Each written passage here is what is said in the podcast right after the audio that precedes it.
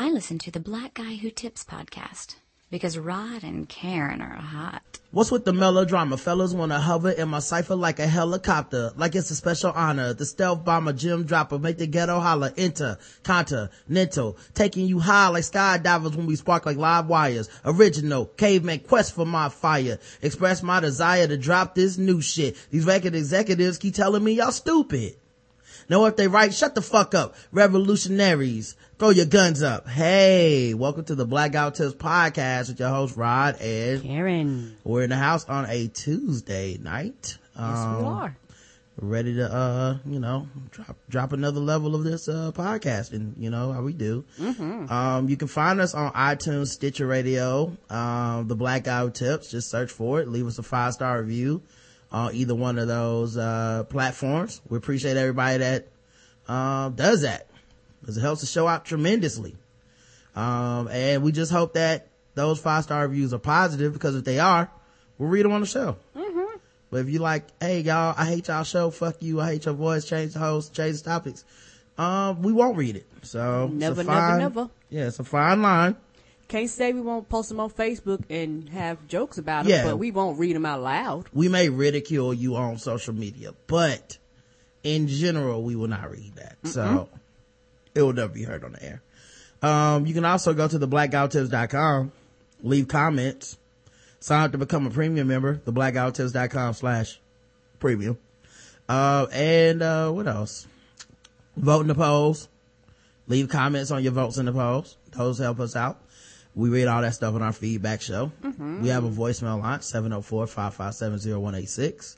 You can leave three minute or less voicemails and we promise to read them on the air or listen to them on the air as long as you're not a crazy person and they're three minutes or less. See, we have rules, but we follow the rules, didn't get hurt. That's easy. Um, mm-hmm. Our the, rules are very simple. We don't ask or demand much. We just ask that you don't be crazy.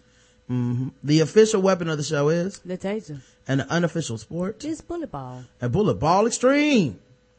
Uh, this podcast is brought to you by Tweaked Audio. Valentine's Day is almost upon us, but you still have plenty of time to order some Tweaked Audio headphones for your boo. Your love might not last forever, but these headphones will. Why? Because if you use code TBGWT at tweakedaudio.com, you get 33% off. In addition to that, you get free shipping. And in addition to that, they all come with a lifetime guarantee. So long after your love is exhausted for that person and they moved on, you can still always make their ex jealous with those headphones you bought. they will never be able to get over you. Outlast your relationship. Every time they listen to something, they got to think about your ass. So go to tweakedaudio.com put in code TBGWT and uh, get your 33% off, your free shipping, and your lifetime guarantee. So, um, let's go ahead and get right on into it. We got a ton of, uh, ton of articles and stuff, crazy stuff happening around the world right now. Okay. Um, first things, um, there's more of the anti-vaccination stuff going on. Ben Carson, noted black conservative man. Uh, he came out and said that he believes vaccinations, um, are a matter of public safety. So hey, right? That's good, right? He urged parents not to opt out. Then he defended Senator Rand Paul's criticism of vac- vaccinations. And, uh, then he did an interview with CNN's Jake Tapper where he linked vac- not, he linked the outbreak of measles to undocumented people.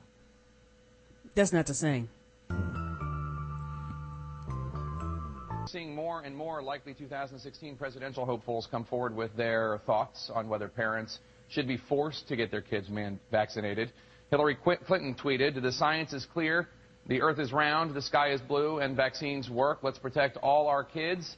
Hashtag grandmothers know best.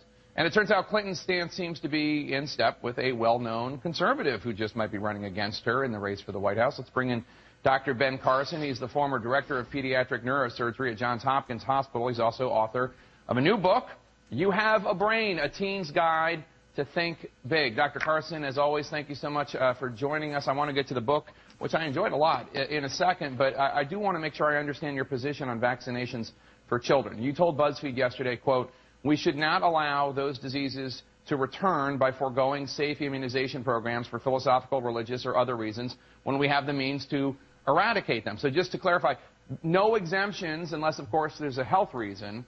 How would you enforce that? Well, we already uh, have policies in place at schools that require immunization records and things of that nature. Uh, what we have to recognize is that a lot of people are put off when they hear the word government force. And, uh, you know, perhaps there's a better way to put these things. But the fact of the matter is, studies have shown us over the course of time that the benefit to risk ratio for vaccination is way in the favor of doing it as opposed to For the record, no one said the word government force except for people who are against vaccinations. Right. President Obama didn't go, yeah, we should use the government force to make people get vaccinations. That's not what happened. Mm-hmm.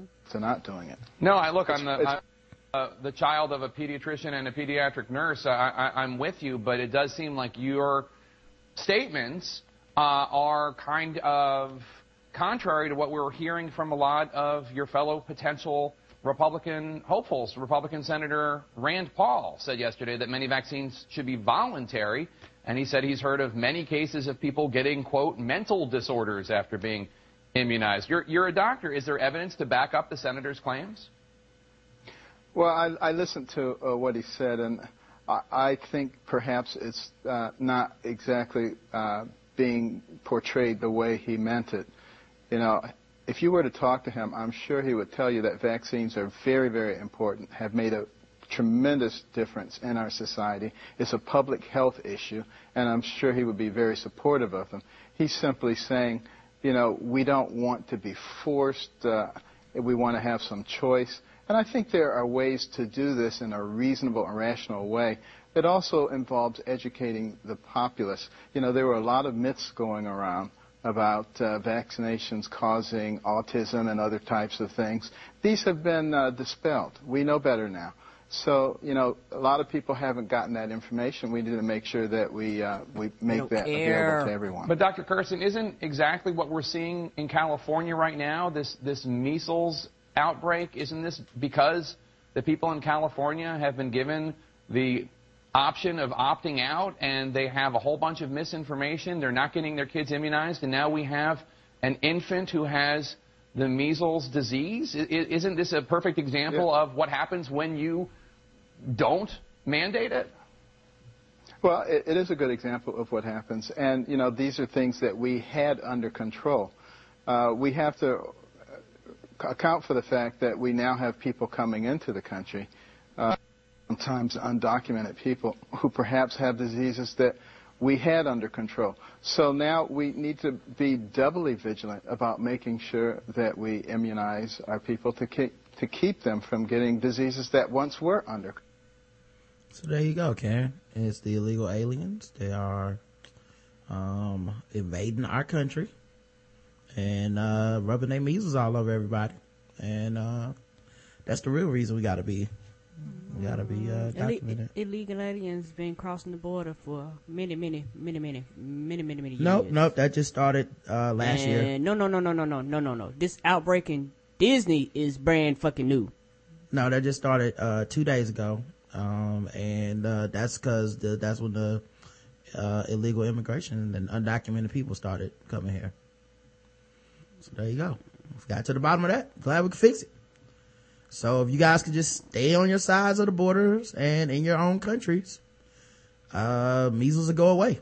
There you go. No, they won't. People That's the science. Get, people need to get their kids Im, Im, immunizations and get them get those shots because the thing is, nobody really wants to talk about what happens when parents all of a sudden have dead children, multiple dead children, because you fucking they dying of diseases that we had eradicated. Um, look here, the science is settled. Illegal immigrants are coming here and giving us diseases. Whatever. Right. But people are stupid. They we're gonna have a massive outbreak, and then everybody's gonna want to get their child having one. You know, all, they're gonna run out of them. All those undocumented children running around Disney World, measling the place up You know, that's, that's what it, that's where the term comes from. Measly, like you say, a few measly dollars, cause they got the foreign measles all over everything. Mm. And they messing everything up. They sodomite mm. Siemens and, and, and whatnot. Mm, Thank you, Ben Carson, for getting to the bottom of this scientifically. Yeah, because the, the, the the thing about it is that it, I don't know the whole. I, and I know I don't have any children, but the whole situation just fucking frustrates me. Um, whenever you really talk to people about it, because whenever I've heard a lot of these people go out and talk on TV, we seen shows with them and they try to defend us, they sound the fucking dumbest and the most ignorant. Um, I even heard like a radio show, a lady called in and she was talking to like a professional doctor Mm-hmm. And he was basically, you know, giving her the spiel and telling her facts. She was like, I don't believe that. I was like, bitch, don't nobody give a fuck about what you believe. He's telling you the truth. Karen, she wicked it. And once you wiki something, it's true.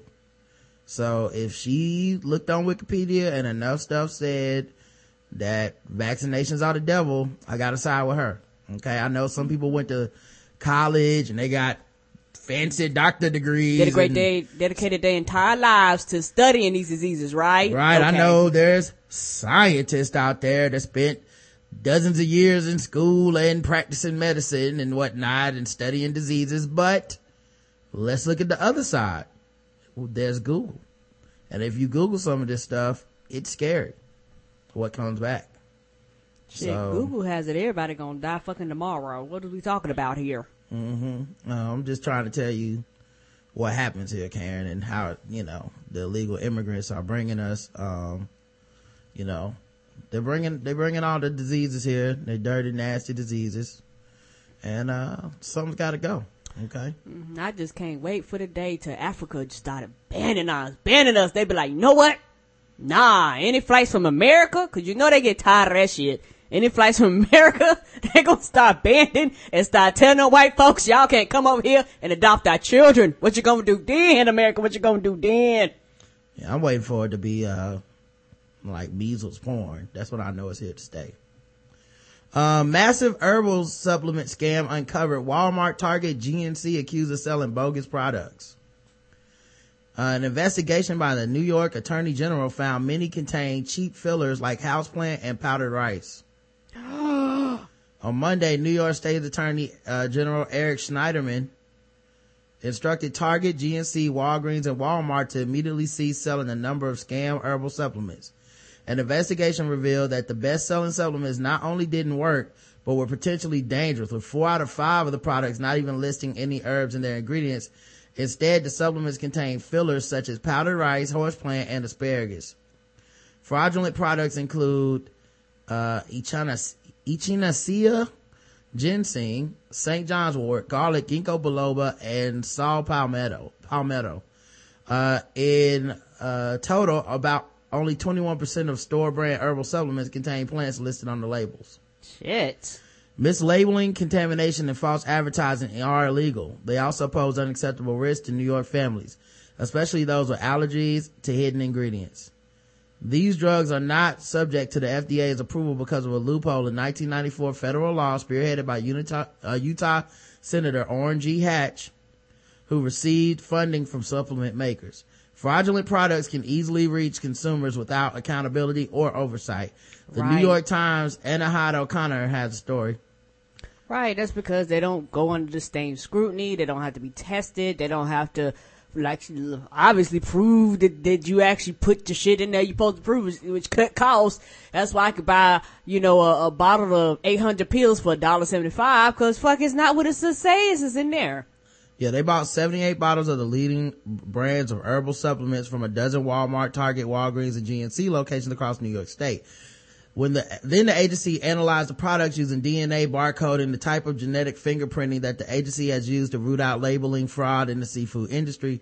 The test found so many supplements with no DNA from herbs on their labels, but plenty of DNA from unsolicited ingredients, said Marty Mack. And the executive deputy, uh, uh, and executive deputy attorney general in New York. The absence of DNA does not explain the high percentage of contaminants found in these products. The burden is now on the industry to prove that, prove what is in these supplements. GNC spokesperson Laura Brophy responded to the allegations saying, we stand by the quality, purity, and potency of all ingredients listed on the labels of our private label products. We will certainly cooperate with the Attorney General's office in all appropriate ways. Walgreens pledged to remove the supplements from its stores across the country while Walmart said it would contact its suppliers to take appropriate action. Target did not provide a comment. That's crazy. People take all these vitamins and supplements and Right. You think that you you, just drinking, eating houseplant and fucking rice. correct. Yeah, and that's one of the weird things. I never understood why those things weren't regulated. I mean, people are putting them in their body at, you know, massive rate. Right. Right. This is the shit that happened when it's not regulated. Then you got shit that is regulated. And people go, nah, fuck that. It's regulated. What the fuck is wrong with people? Sorry. Beyonce launches a vegan meal delivery service with her trainer. Get that money.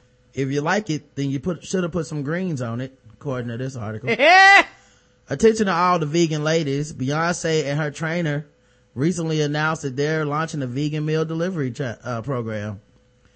After participating in 22 days nutrition challenge with her husband Jay-Z in 2013, Beyonce was inspired to team up with her trainer Marcos Borg- Borges or Borgs, uh, also the company's founder for the meal service. The meals, which range in price from $9.76 to $16.50 are entirely plant-based and do not include gluten, soy, dairy, or GMOs. I'm so grateful that I took the challenge and credit Marco with leading by example, Beyonce said in a statement. He came up with a great program to get people motivated to make better nutritional choices. All you have to do is try. If I can do it, anyone can. I'm excited to partner with him. So there you go, Karen. Vegan, uh, Beyonce gonna go vegan on them. She gonna make all that money. Yeah, I wonder how you order this because they didn't really have uh, the Right. details. Right. Can you do it all across country? Cause you know, everybody can't do that. And the thing is like, she has a personal trainer, so you can't just be eating this vegan shit and and, and think everything gonna be alright. You gotta exercise too.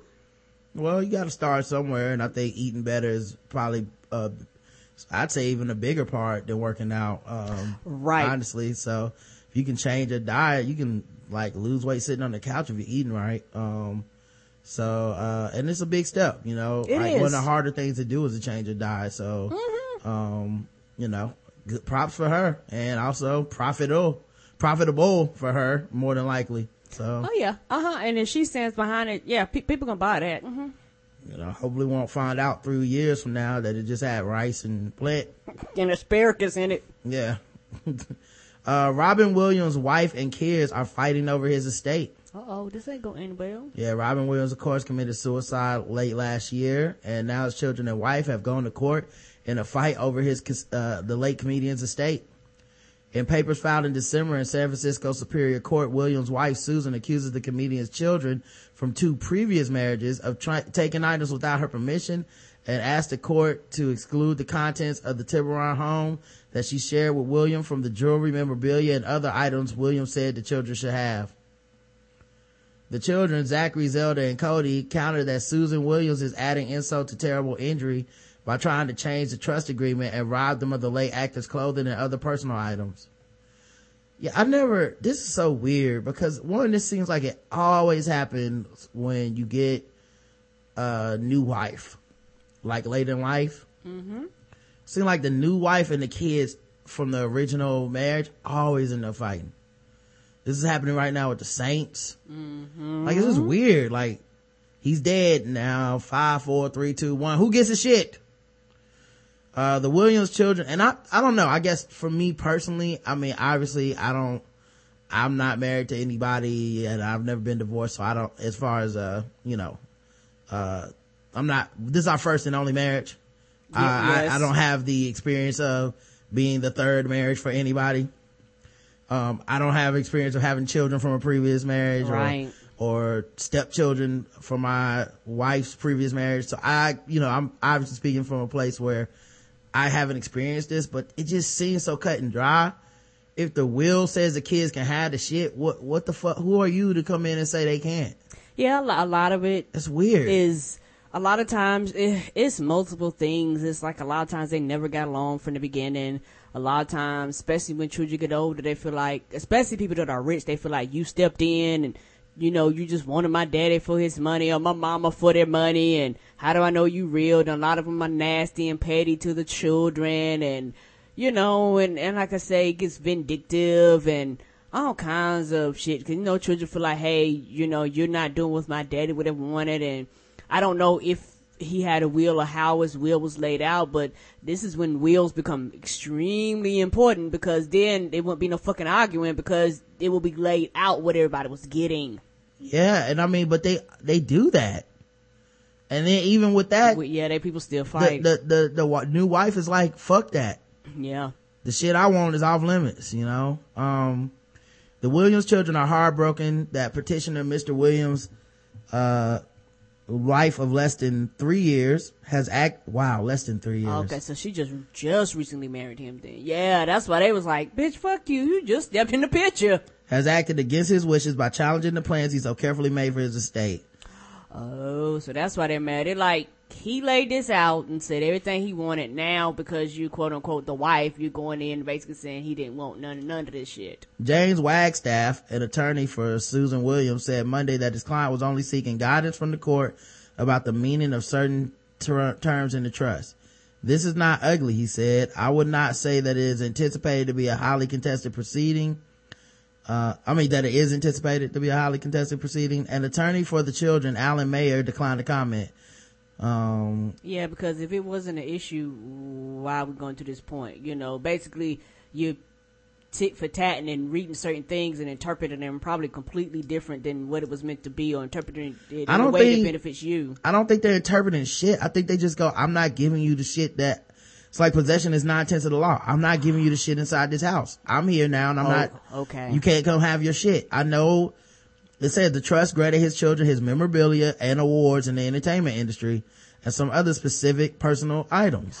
Oh, and she was like, fuck that, you're not getting the goddamn thing. Click, lock, and lock the doors.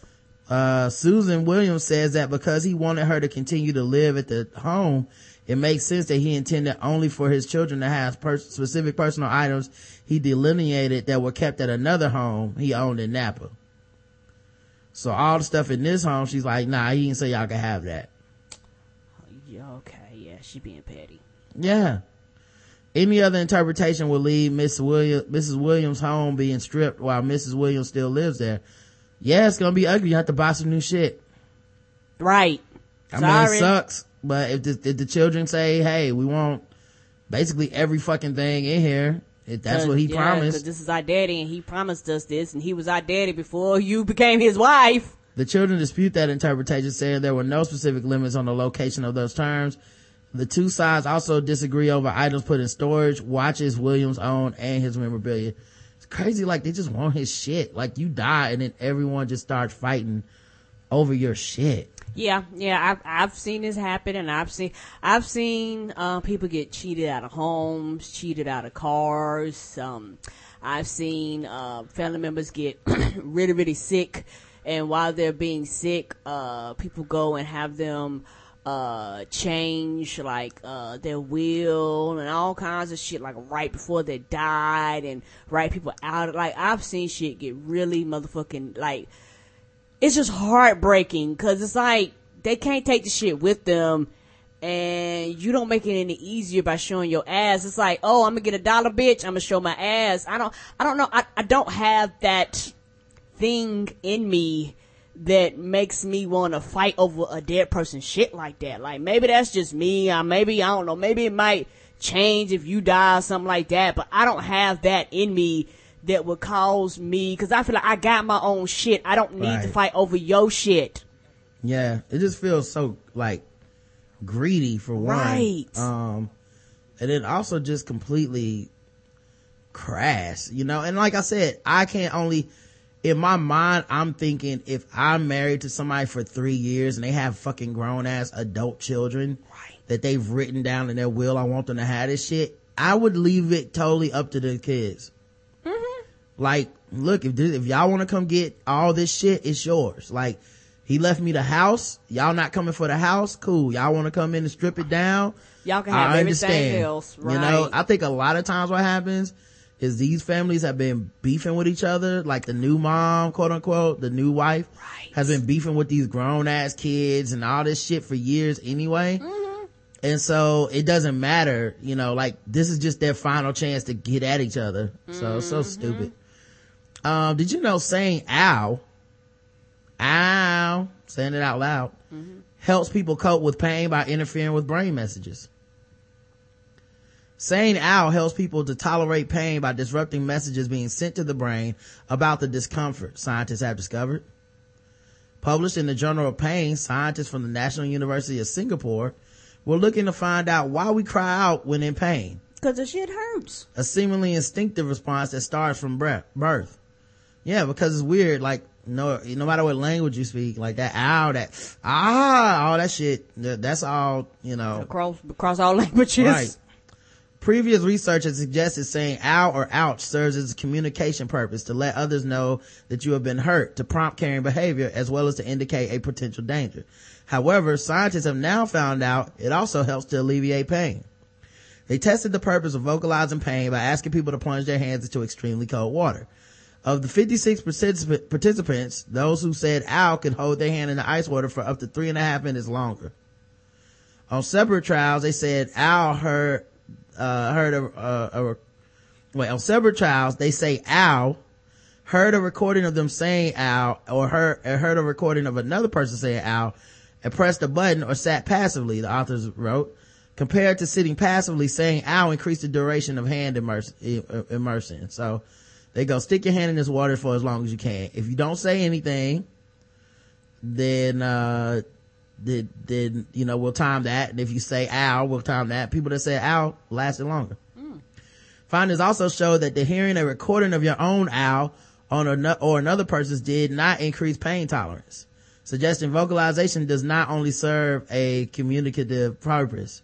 So it's for you. It's not like, so hearing another person's ow doesn't increase your pain tolerance or anything. These results provide first evidence that vocalizing helps e- individuals cope with pain. Moreover, they suggest that motor, more than other processes, contribute to this effect. Um, researchers, researchers believe that the muscle movements involved in making the ow sound, it is similar in a number of other languages, may be involved in helping reduce pain. Shared among these is a sound during which the mouth simply opens, the tongue lays flat, and the lips remain unrounded. It is a simple sound that requires little articulatory rec- control while maximizing volume output. As such, it may be used quite easily and effective when in pain. Man, that's, that's, I just thought that was interesting. That is. Like saying ouch, you know. I said because the shit hurt. Yeah. Now I they didn't, didn't didn't test, beyond that point. they didn't test cussing because that's what I do when I get hurt. Motherfucker, gosh. Oh shit! Like, does that, can I stick my hands in there for longer if I do that? I feel like I, I feel like I would beat the people that just say ow. And what is the difference between gosh darn it? Mm. Do hickey dag nabbit. right. Uh, Oregon strippers have lobbied for better work conditions. This is a trend that's going around. Any tourist guide to Portland will tell you about the strip clubs. There are dozens of them, some, something for any taste or any neighborhood. Help, by, help to, help to ubiquity by Oregon's for, fierce protection of free speech. Tired of watching well-meaning strangers impose their own visions for improving the plight of the dancer, some of Portland's seasoned strippers are working directly with state lawmakers and professional lobbyists. Nothing worse than a street seasoned stripper. Must be working the lunch shift. No, you don't get to be a you don't get to be a veteran stripper in the game much long for very long. Nobody's like coming to the stage, coming to the stage. Forty seven year old Agnes, get them titties out. Don't work like that. Stick your ones in them wrinkles, y'all. Let's go. No. Around the country, strippers have stepped up to fight, uh, for, stepped up their fight for better work conditions. Some are suing. Others have filed complaints with state regulators. A handful have unionized, but the effort in Oregon to work directly with the legislator with supports of, with the support of lobbyists is unique. They're gonna have a stripper lobby. They're gonna win everything. I hope they do. They probably can cut taxes. They play the, yeah, uh, our lobbyists say meet us at, uh, Club Cheetah.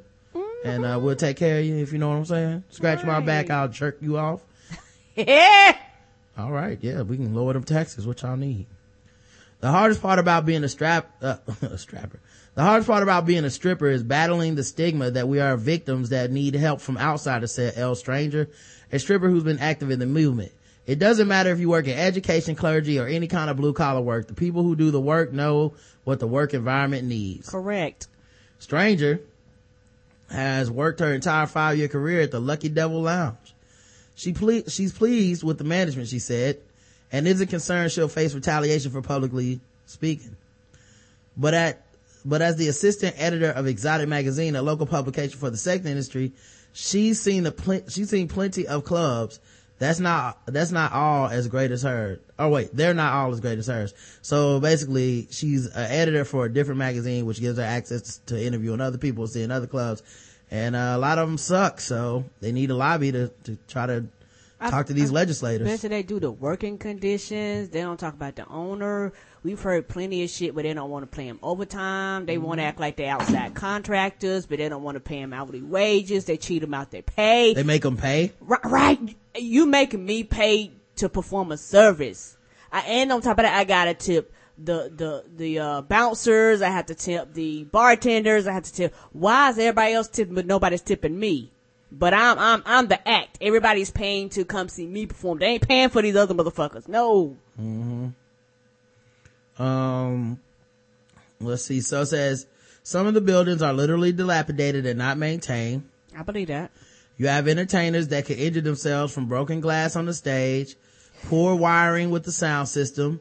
We just want to get these workplaces up to a minimum safety standard at least. Oh, them, no, them owners gonna have a fucking fit. They, so you think the owner's gonna fight, uh, right, cause they safety? don't, they don't want to pay for shit. People do hate safety regulations. Right. Until somebody dies and they get sued. Yeah. But until then, fuck a regulation. There may be a few bad apples, but most club owners take dancers' safety seriously and are appalled when strippers are mistreated, said Claudia De Corsi, a club operator and the president of the Oregon chapter of the Association of Club Executives and Industry Association. I agree because the thing is like the strippers are your product. So you don't want them getting hurt. You don't want to get injured. You don't want them getting cut. You know, especially the, the higher quality, uh, places don't allow you to touch them. Right. You know, you, certain places, you know, they can only wear the, uh, things that go over your areolas.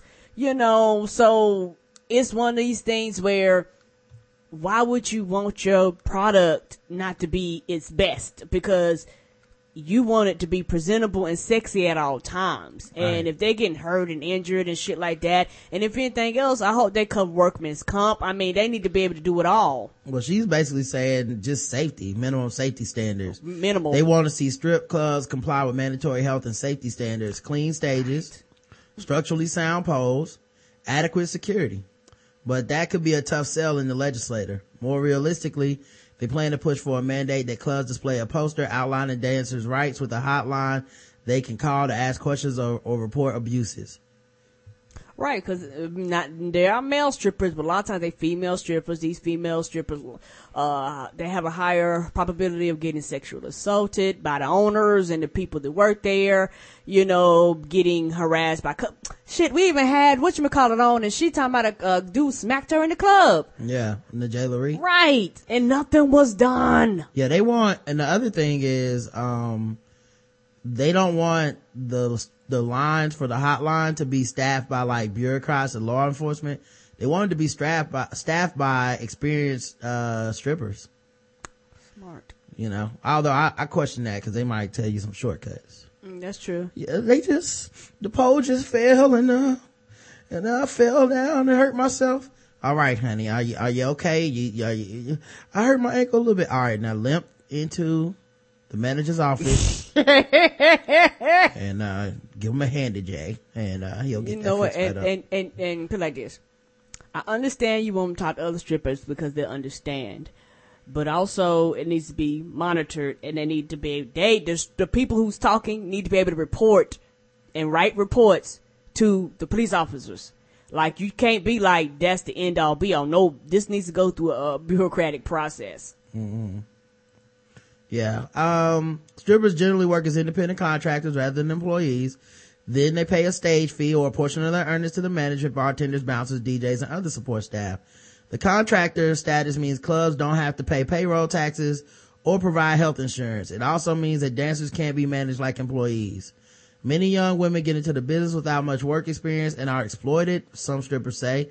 Not knowing their rights as independent contractors, dancers may not realize when the management demands an illegal or inter, uh, demand is illegal or inappropriate. Right, because they don't know since since I'm not an employee, there's shit that you asking me to do that I might not legally I can legally tell you no, but because I don't know my rights, I'll do the shit. Right. And they know you don't know no better because a lot of girls enter this at 18 years old, like fresh out of high school or fresh out of college or while they're in college and, and they know that you're learning the systems and shit like that. So they know they can get over on a younger person versus if they get a, uh, um, a stripper that's more experienced. She'll be like, nigga, I ain't doing that bullshit.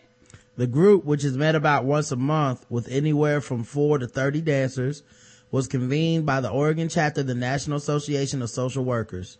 Wanting to help people with no political representation, the group tasked two contract lobbyists with figuring out how they can contribute. Social workers have always fought for people who want to fight for themselves, said Delmar Stone, director of the Oregon and Idaho chapter. We're in solidarity with them in achieving human rights, basic protections, and not being exploited. Dancers warned the group not to require strippers to get licenses or make it hard for them to work as independent contractors. They like the anonymity and flexibility they have when they're truly treated as contractors. So they're saying like, don't do like these other strip club, uh, fights we've seen where they actually want a minimum wage and shit. Okay. They said, nah, they prefer to be contractors. Okay. As the dancers are saying this. So, they just like, we want minimum safety. We're not trying to get minimum wage. Okay. Com- yeah, cause they're completely different, but they're like, hey, you want minimum wage? Hey, we got paperwork needs to be done. Like, there's more to this shit than what you think it is.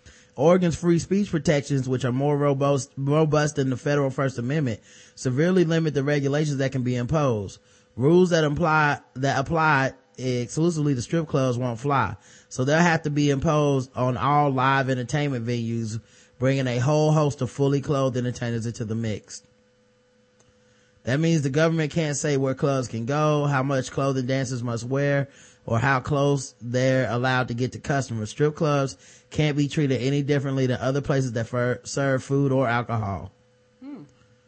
So, anyway, I just thought that was interesting. Well, that's interesting. Yeah, okay, cause, okay, so they're thinking like, look, we just want safety. That's all we want. We can keep all the other shit the same. We just don't want bitches breaking legs and flying off the poles. That's all we ask for.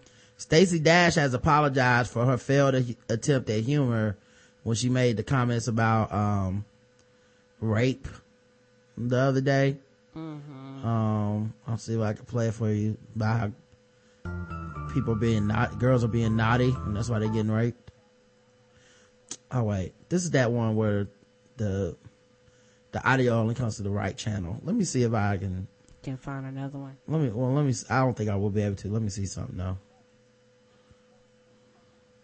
Yeah, it won't play in the chat room. All right, let me think about this. There has to be another way. Let me see. Give me a second, everybody. I'll see if I can find a better clip. Stacey Dash.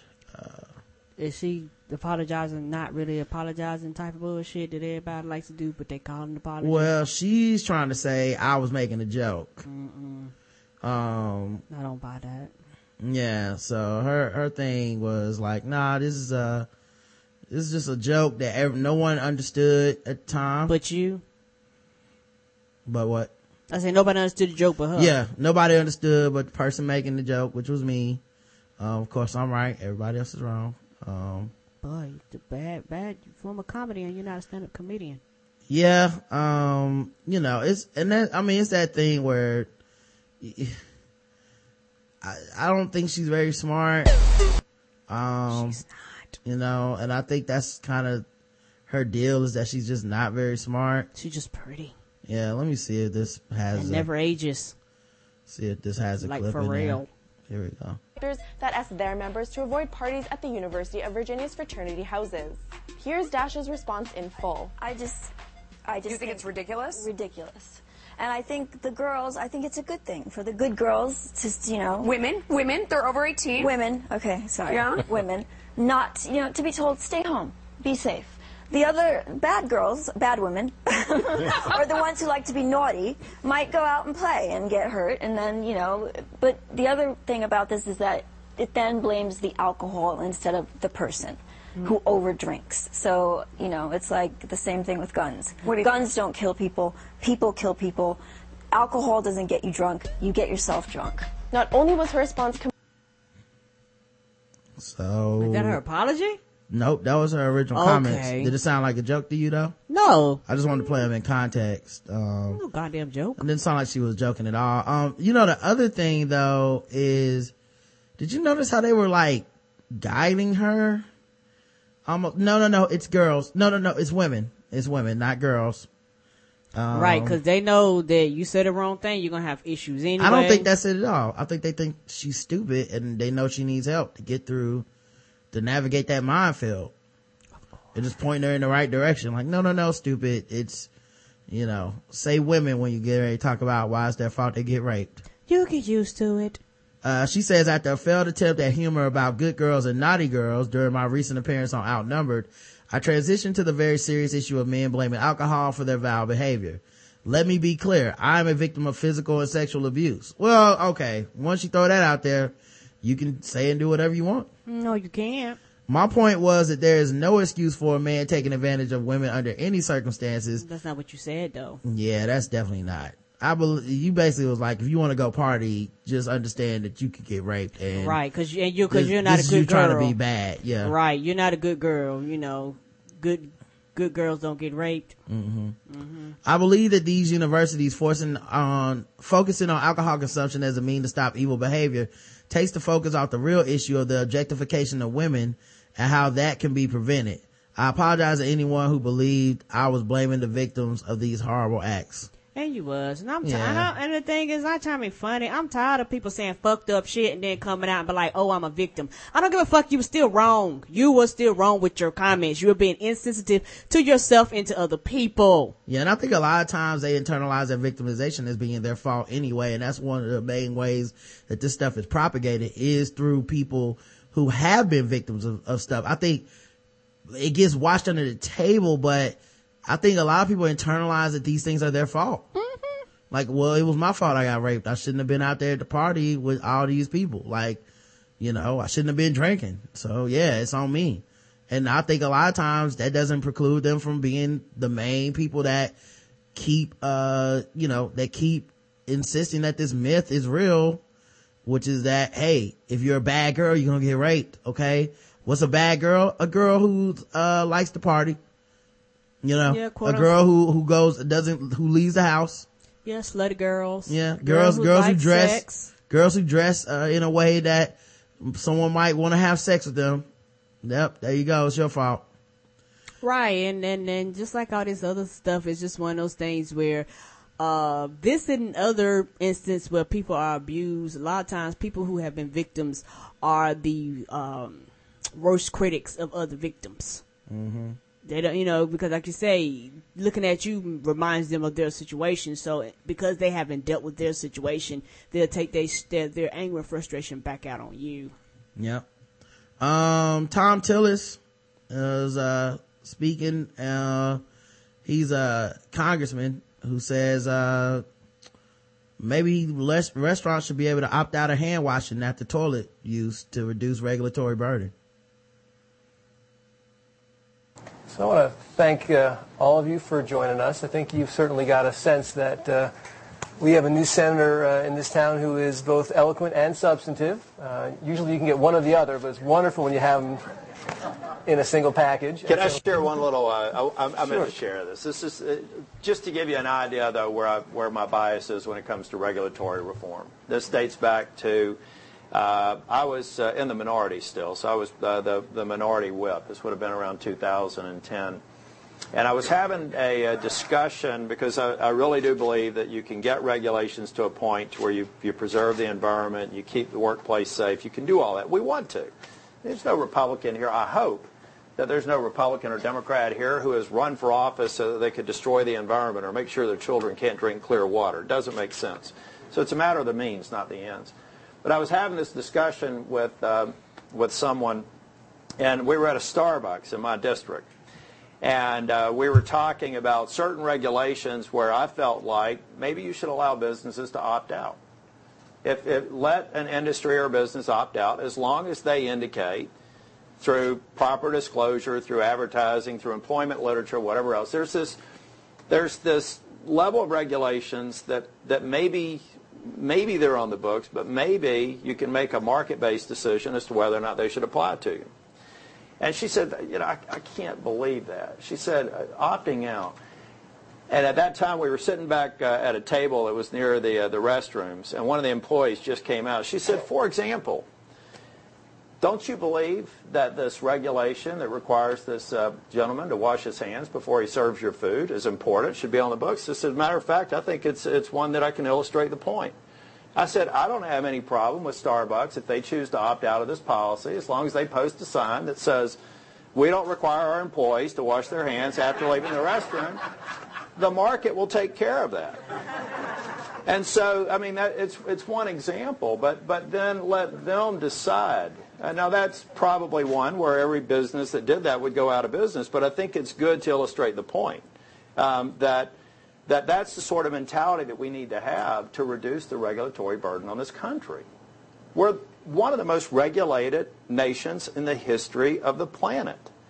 And I think if we go about it in a common sense way, that that solves a lot of problems that make these other big problems that we're talking about eminently more easy to solve. So well, thank you. Well, I'm not sure I'm going to shake your hand. I do want to all express our appreciation to Senator Tillis for joining us today. Thank you. What you talking about, Tillis? um, here's the thing about that. This because they always use this like the market will correct everything mentality. The other th- problem with shit like this is that you know because he's making an analogy of washing hands but you notice how he threw out there, as long as they put a sign that says we don't wash our hands. Yeah, that's the thing. Companies aren't going to do that part. Right. Same way that they don't tell you that there's fucking rice in your fucking, um, vitamins. Mm-mm. They're not going to tell you, you that. force them to do shit. Yeah, they're just not going to tell you this shit. So, you know, it's really funny to hear these, these people make these excuses and shit, but it's like, the the free market doesn't solve everything and it's not the solution to everything no and, and not safety regulations not things like i don't want e coli in my fucking food right you know like because the other part of this that you know is a cute fucking story so when people start getting sick or dying from uh, E. coli uh, outbreaks and shit. Salmonella poisoning. Cause there's real consequences to this shit. It's not just, well, the market will figure it out the government does need to step in. They do need to regulate certain things for the safety of the fucking public. Because we're, we're a generation where we didn't have to deal with shit prior to regulations. You know, because prior to regulations, you could work employees hours on end and not pay them overtime. You could have them in poor working conditions. And this right. is the purpose of the unions and the five day work week and all this shit. You know, before the government stepped in. It was like, hey, motherfuckers, y'all killing people, people dropping dead, people not being able to spend time with their families because you as a corporation really don't give a fuck about people. You've had whole industries and like buildings burn the fuck down with hundreds of people in them because they didn't have regulations that said you goddamn couldn't block the doors and have proper exits to let employees know that this is the motherfucking way out of your building. You know, like it's a purpose for this, but because we're in that place where we quote unquote feel safe and we feel like these standards will not decline. That's the problem. We, we, we're giving companies benefits of the doubt. The companies don't give a motherfucking fuck about nobody. They're about profits. That's all they're in it for profits. They don't care about anything else. And yes, they are about slashing and cutting rules and regulations because that means less money for your ass and more money in their pockets. They don't care anything about you. So you have to force them to do what they're supposed to do because if not, they could they could give a fuck about the people consuming and eating their shit. They don't care if you die from their shit. They don't give a goddamn about it. Well, not just that, but when you talk about the market solving everything, that's who has the most money gets the most service. Right. So we're talking about a place like Starbucks. I don't need the market determining like, well, if you go to Starbucks over here off, off of uh, West Boulevard, then they don't have safety standards cause fuck it. You know what I mean? Like safety standards is for the people with more money in the more ex- exclusive parts of the city. Like, yeah, I, I just find, I find the idea to be repulsive, but you say it in a cute little anecdote like that and everybody's supposed to go, oh yeah, I guess it is stupid. People would just do that stuff naturally. You know, it's the same idea that libertarians have about racism where they're like, we don't need to tell people that, that, that they have to serve everybody in the general public because, you know, if they stop serving black people, they'll go out of business. Like, no, they won't. No, they won't. Black people make up 13% of the population. You know, uh, sometimes you do have to come in and say, Hey, you don't get to just be a business in our town and, uh, benefit from our tax dollars and all this shit and, uh, not serve gay people. Like you just don't get to do that. So, you know, you, you gotta fuck, like at some point, it can't just be about the market. Like I said, it's like that boycott culture shit.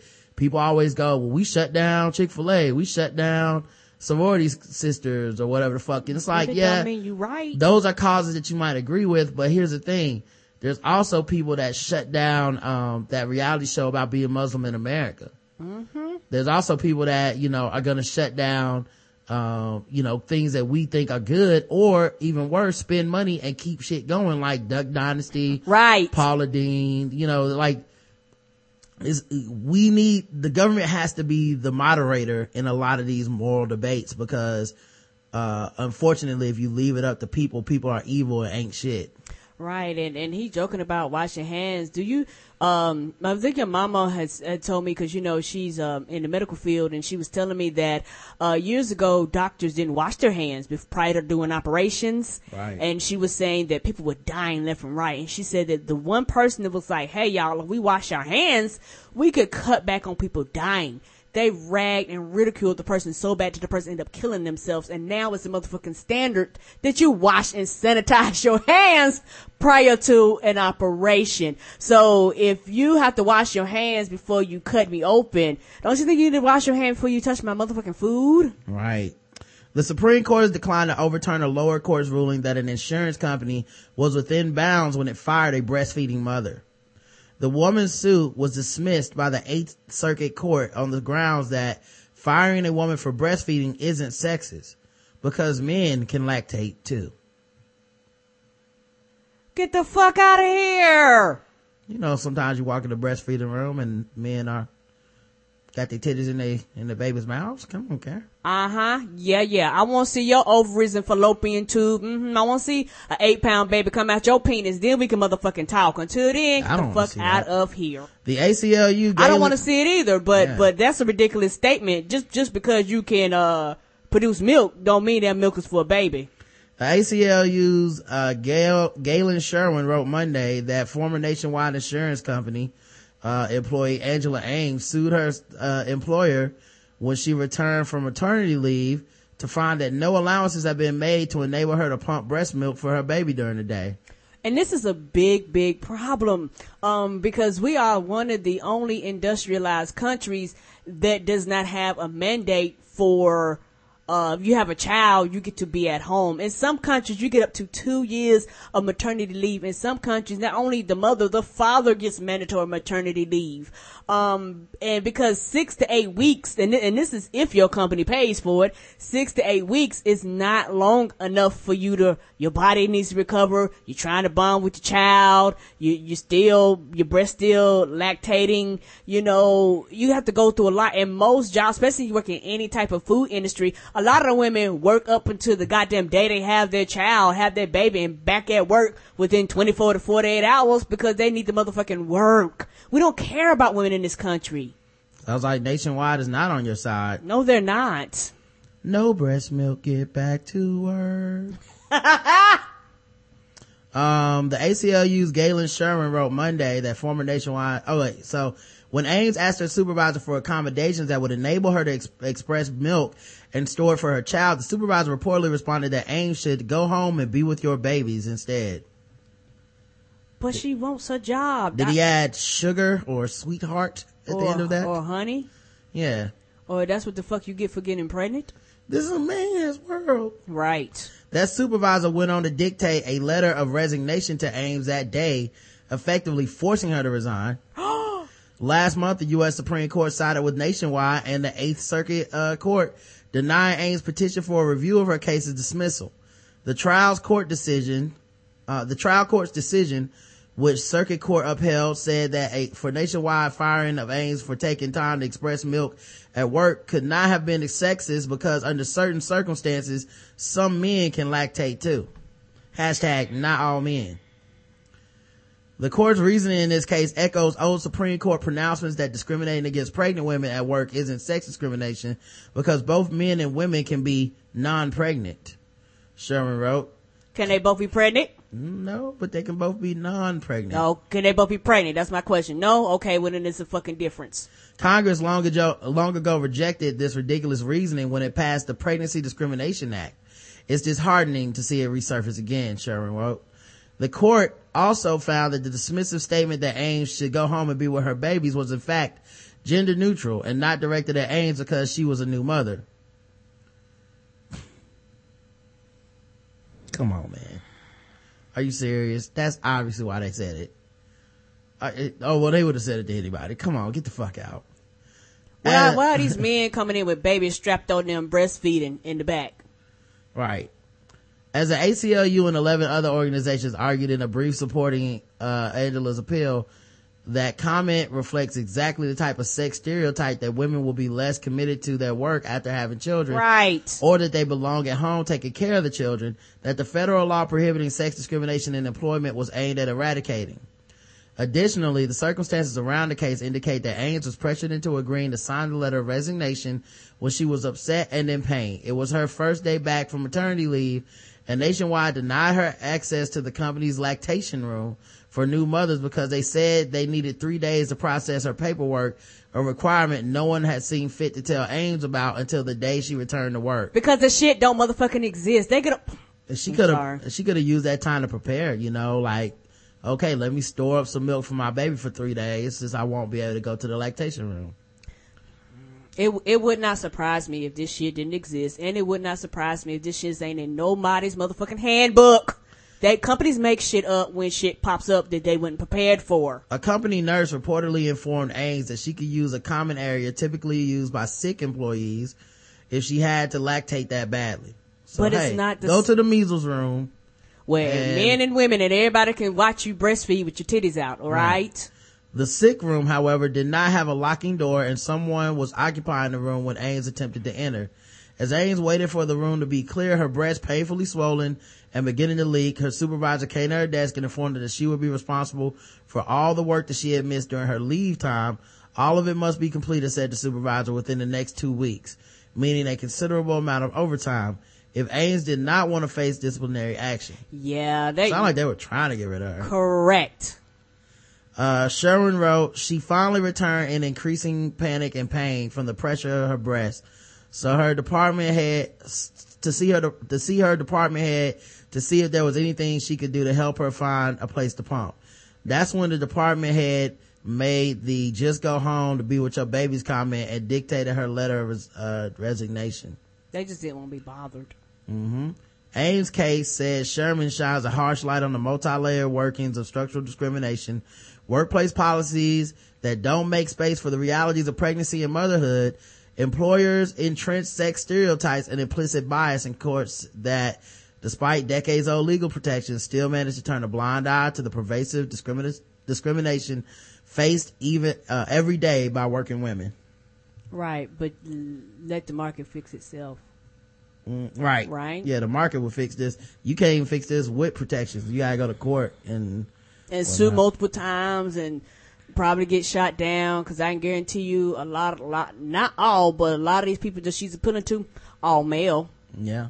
so they could give a fuck. Even if it was a woman. It might, Right, that's what I said. a- it might be a woman that like sacrificed, didn't have kids or worked at a different company. or I mean, had kids and felt like if the she fact that- made it, you can too. by the way, is there anything more insurance company like than, oh, well, we have a lactation room, but it takes three days to file your pri- paperwork. So until that time, That's why I said it's some bullshit. Because Yeah. if you got a lactation room and you know that somebody's gone, and you believe you me, she told you the day she was returning, right? right. Okay, you have ample enough time to accommodate her and make this room prepared for her.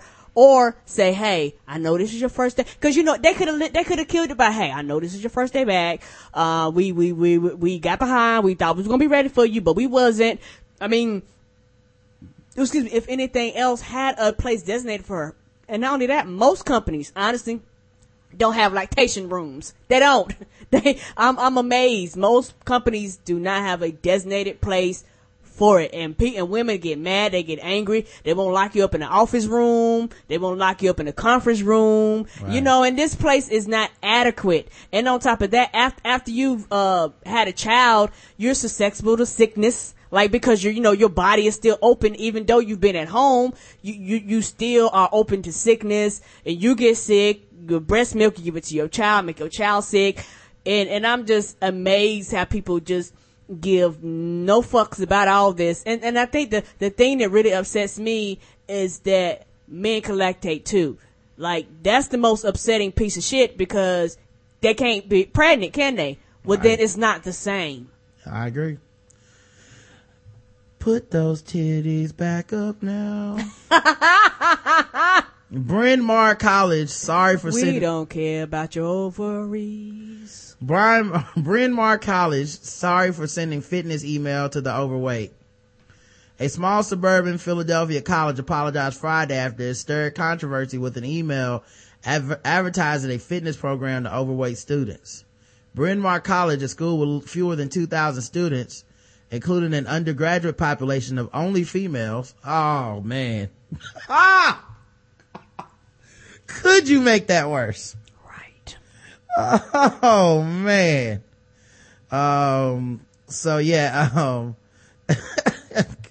like did it? Did the email title? Yes, you do look fat in them jeans. Like. Uh, yes, you do need to turn down those desserts. Right. Uh, including the undergraduate population, only females, sent an email to students recently offering the program for students with an elevated body mass index. In, entry into the program was contingent on the student having an elevated BMI, spokesman Matt Gray said. The email drew criticism on social media from students and others who called it unethical and an invasion of privacy. The program designed to offer students counseling, nutrition advice, and a fitness plan had been offered by the college twice previously without any complaints. On Friday, College Health Center Director Dr. Kay Kerr sent a campus-wide email apologizing to students upset by some of the communications that were used to invite students to take part of the program. I wonder if they like knew everybody's weight and shit, or if they just was like send it to everybody, or if they only targeted people that was like, yo fat ass needs this.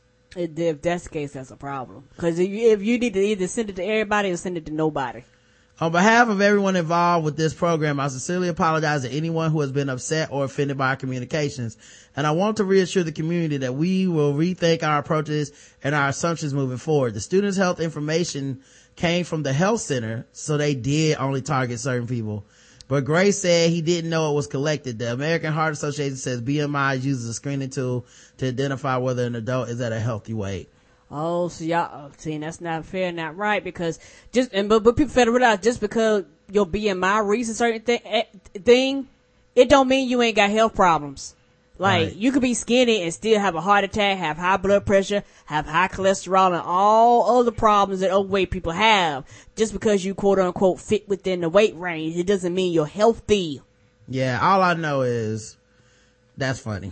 Right. I'm, they, they fuck around and get sued over there. You can't do that. Survey, one in four Americans thinks God decides who wins the Super Bowl game. I don't think he cares. Here's what's funny to me, right? Everybody laughs at these people. The question was, God plays a role in determining which team wins a sporting event. Uh, basically, whether you agree, mostly agree, mostly disagree, completely disagree, don't know. In 2015, 26 people, 26% of people completely agree or mostly agree. Uh, and it's, you know, it's a, it's a lot. 51% completely disagree. 3% don't know. Or refuse to vote.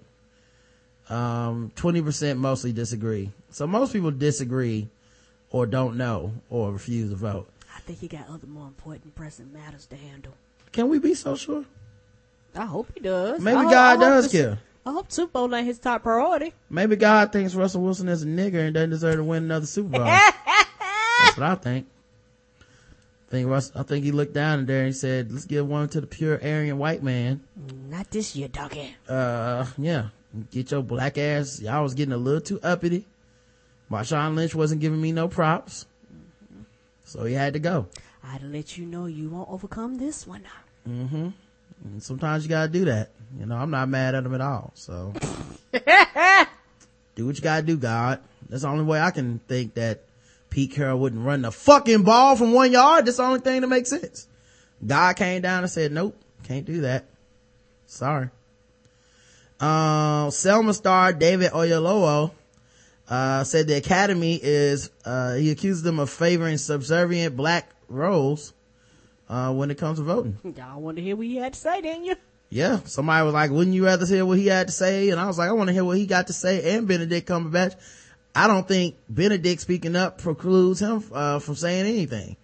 And so he proved it by going and talking. What is it like to be the subject of Oscar snub outrage? Are, are you are you like, yeah, people get angry that I wasn't nominated, or are you do you want to tell people it's okay, I'm going to be all right? Um, I say to people, calm down, it's fine. Be angry, be angry. it's okay. Tell them they're a bunch of. Um, no, look. Historically, and this is truly my feeling, I felt this before this situation we're talking about, and I feel it now. Generally speaking, we as black people have been celebrated more for when we are subservient, when we are not being leaders or kings or being in the center of our own narrative driving it forward. Um, to me, Denzel Washington should have won for playing Malcolm X. Um, to me. To me, if, if I ask you, all of you here, what film do you think Sidney Poitier won his Academy Award for? See, in the heat of the night. He wasn't even nominated for In the Heat of the Night. He won for Lilies of the Field.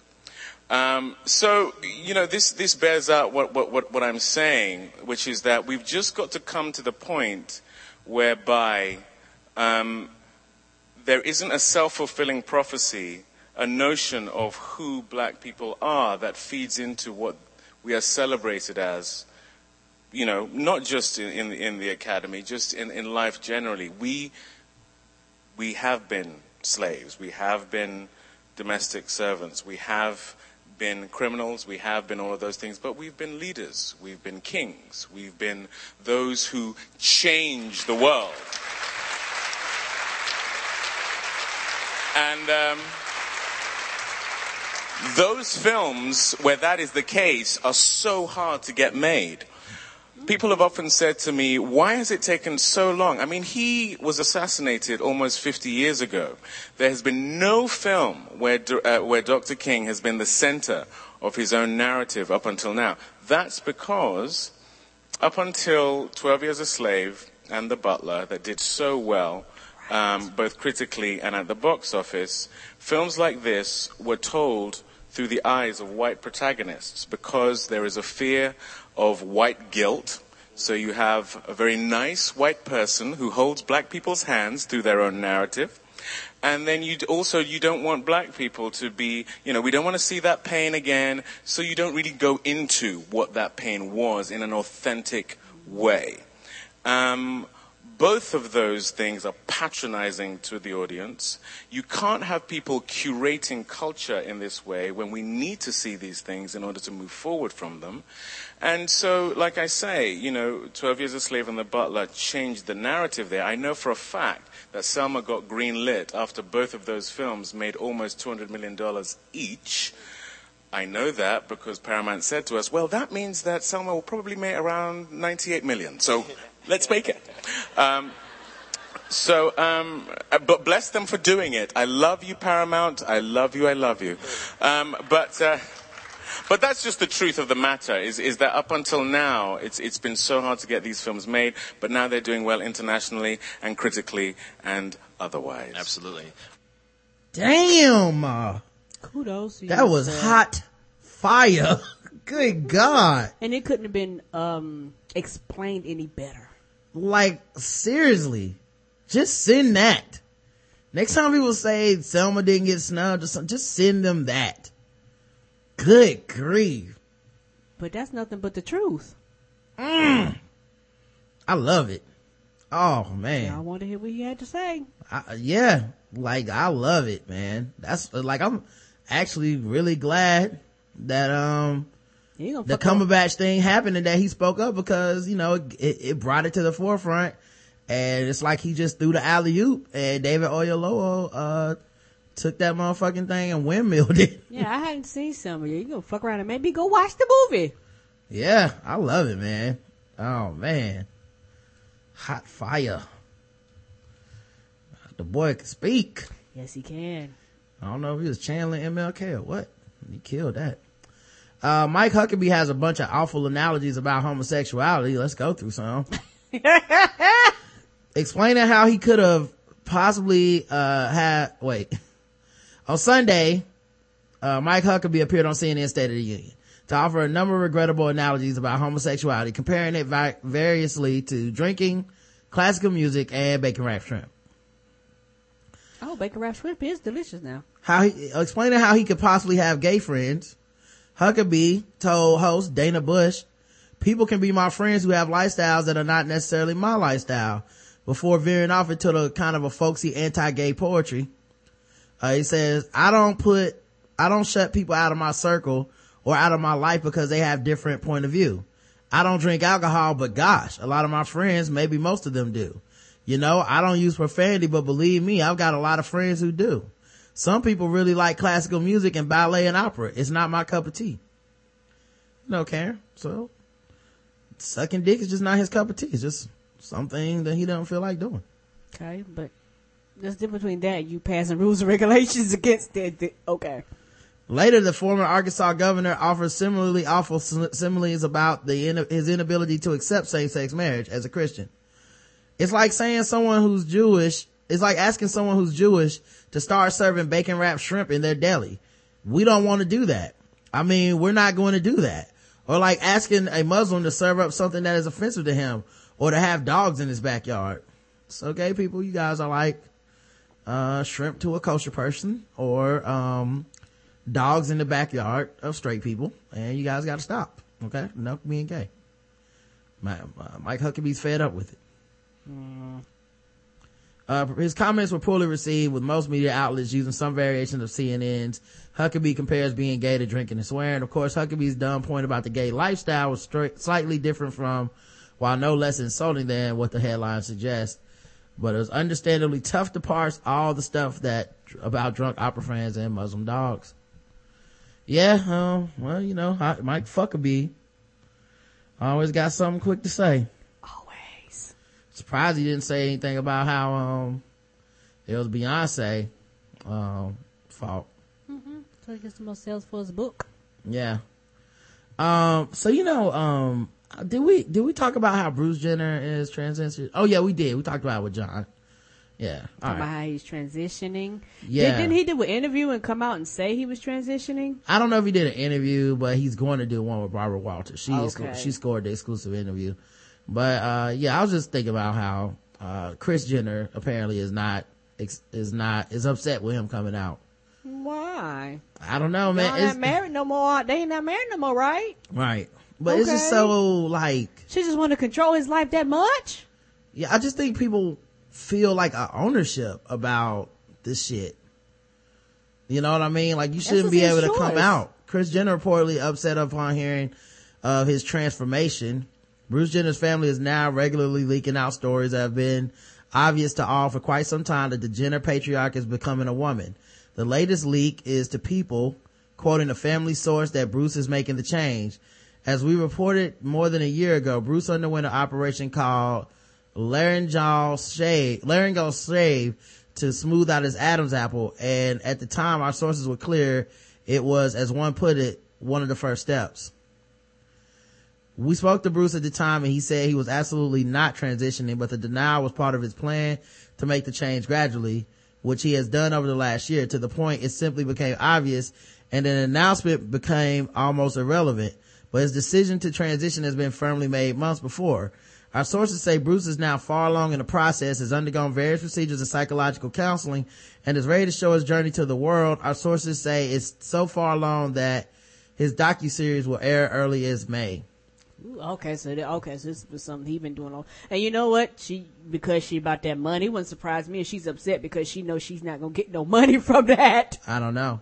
People is reporting his family is supportive, but not all family members are on board 100%. Well, this could also be television drama that they're trying to set up. Right. As we told you, the family filmed Bruce's formal announcement, uh, to them last month, and during the conversation, Kris freaked out. The other kids, the boys and the girls, have been more supportive, especially the older ones.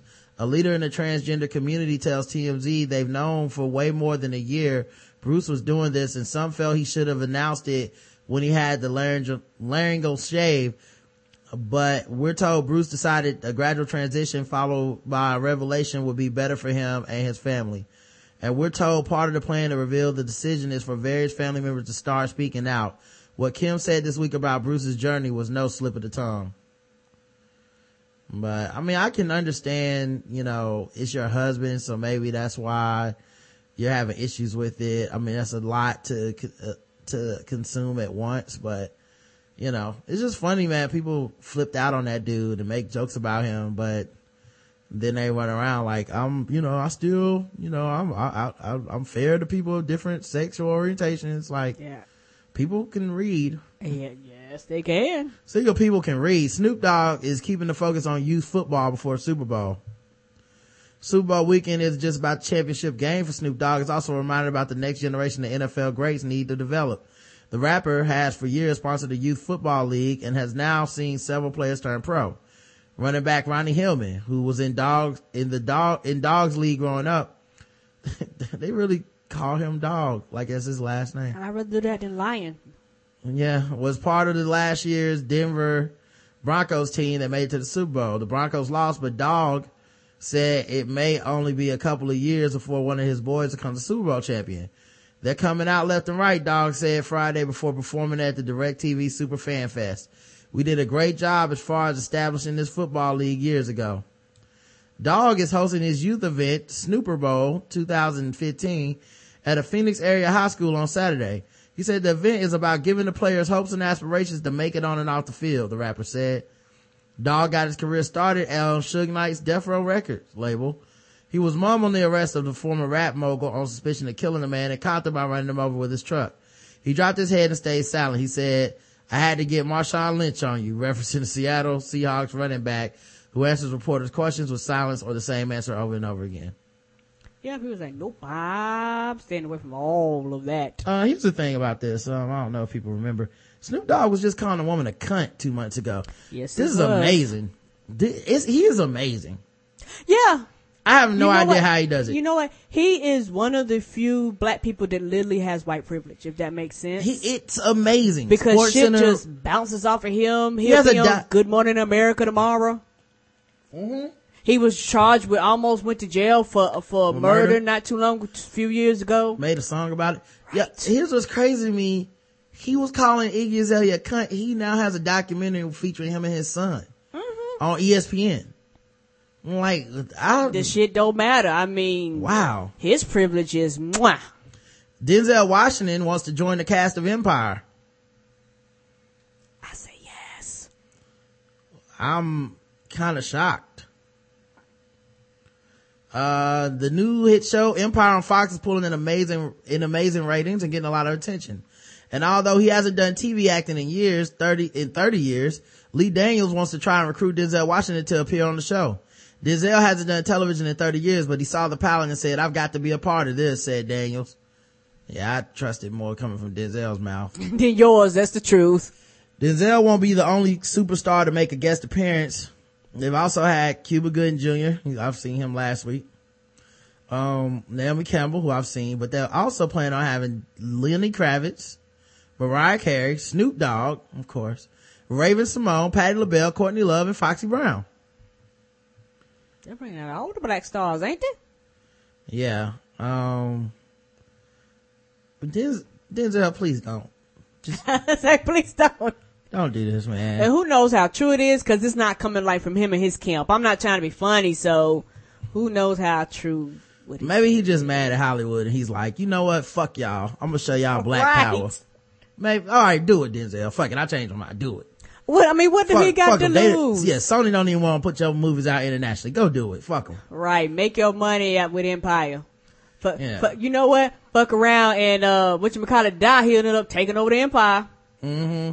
Yeah, maybe that's what it is. Maybe That wouldn't surprise that would be that would actually be a, a cool twist. I think you know his his whole thing is like he gonna be dying soon, so nigga die. Mhm. Let them fight it out, and you know he take over. You know, think his wife, his wife Cookie, think she gonna come in there and sneak her way into the back door cause they don't lock shit. And Denzel gonna be sitting in there with his arms crossed. Mm, bitch, I own the shit now. Yeah, this this that would be. I'll be there for all of it. I don't even watch the show, y'all, but I'll be there for all of it. Yeah, you won't, even, you won't even watch the show. Yeah, how how you gonna I don't know. It just sounds wonderful. how you gonna be there for anything? Wonderful not- ratchetness. You never there for any of it. Nope. I just watch everybody else tweets. The school cancels a homophobic bullying workshop because both sides of the argument should be represented. Gotta hear both sides, everybody. Gotta hear both sides of the homophobia. what? Both sides. See, the key is, guys, we gotta treat each other like we are all one. We need equality and tolerance for other people's lifestyles. Okay, I like to resent the other side of this. All right, go ahead, go ahead. Y'all some faggots, okay? All you motherfucking homos. Uh, sir, can you please calm down? No, no, I gotta give my side. My side is pause, pause on that, first of all. No homo. Uh, my side is all y'all going to hell. Like, yeah, that's right. We gotta give the other side the tolerance, intolerance. Uh, a school canceled a workshop on homophobic bullying because the board of management allegedly determined that both sides of the argument should be represented. Who? People are dumb. Why? The free workshop, which was to be held at Coláiste Eoin in Stillorgan, Ireland, okay, is designed to encourage students not to discriminate against LGBT people or students. Okay. The, the whole point is not to discriminate, but you're going to say, hey, people that discriminate, come on over here and discriminate. Right? But, but 30 minutes before the event was due to start, volunteer organization Shout Out, which holds the workshops, was told it would not go ahead. An unidentified source told them that the school's board of management had decided both sides of the argument should be represented. We've been in all kinds of schools, church run, non-denominational, mixed, same sex. Shout outs, uh, school coordinator Declan Mian told breaking news.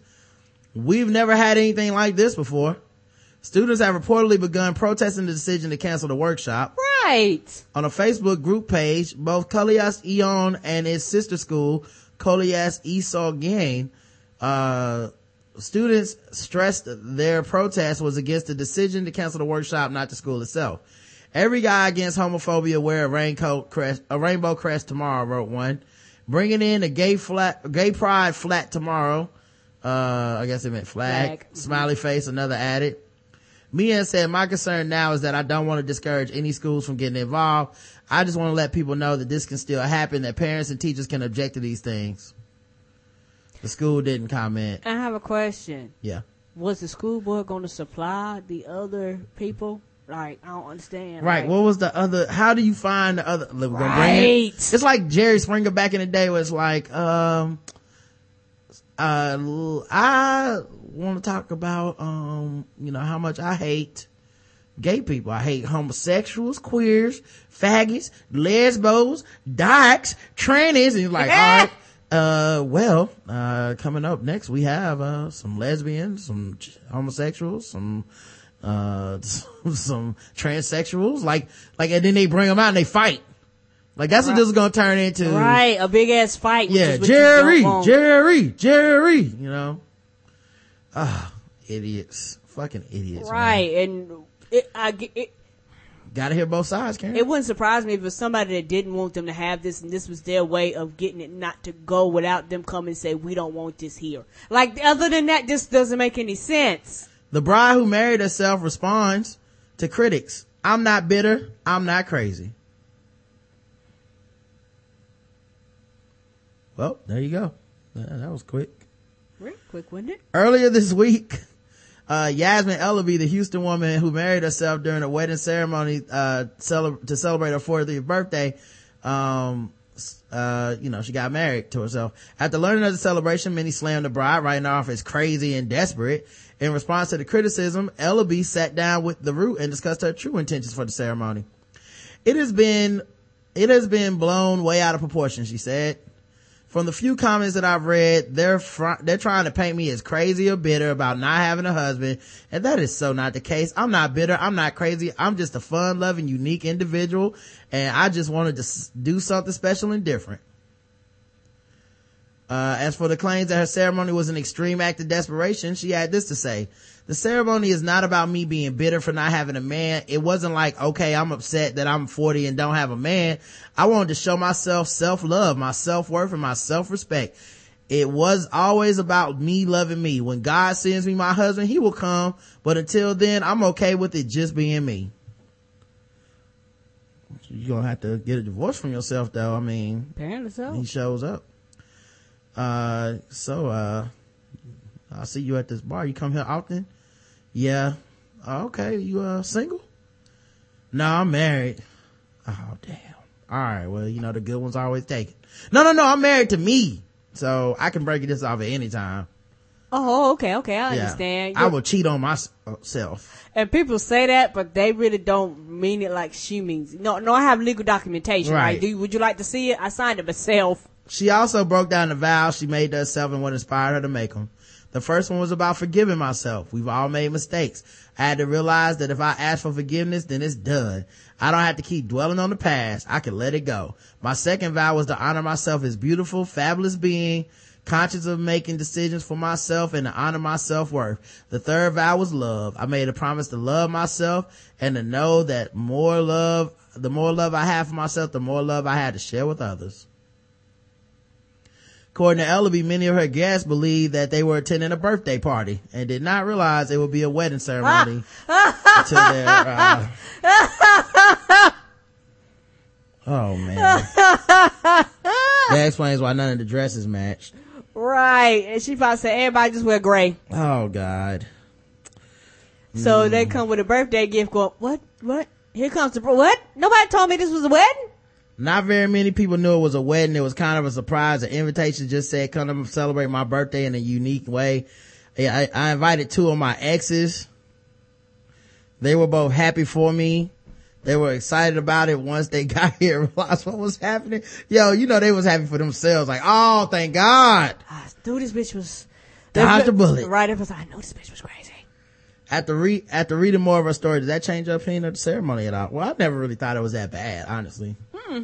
Like to me, it was always like weddings and love are stupid and crazy in the first place. If you want to do it for yourself, who could tell you that you're not? I mean, you know, correct. I'm still gonna laugh because it's weird and it's different than everybody else's, but it ain't.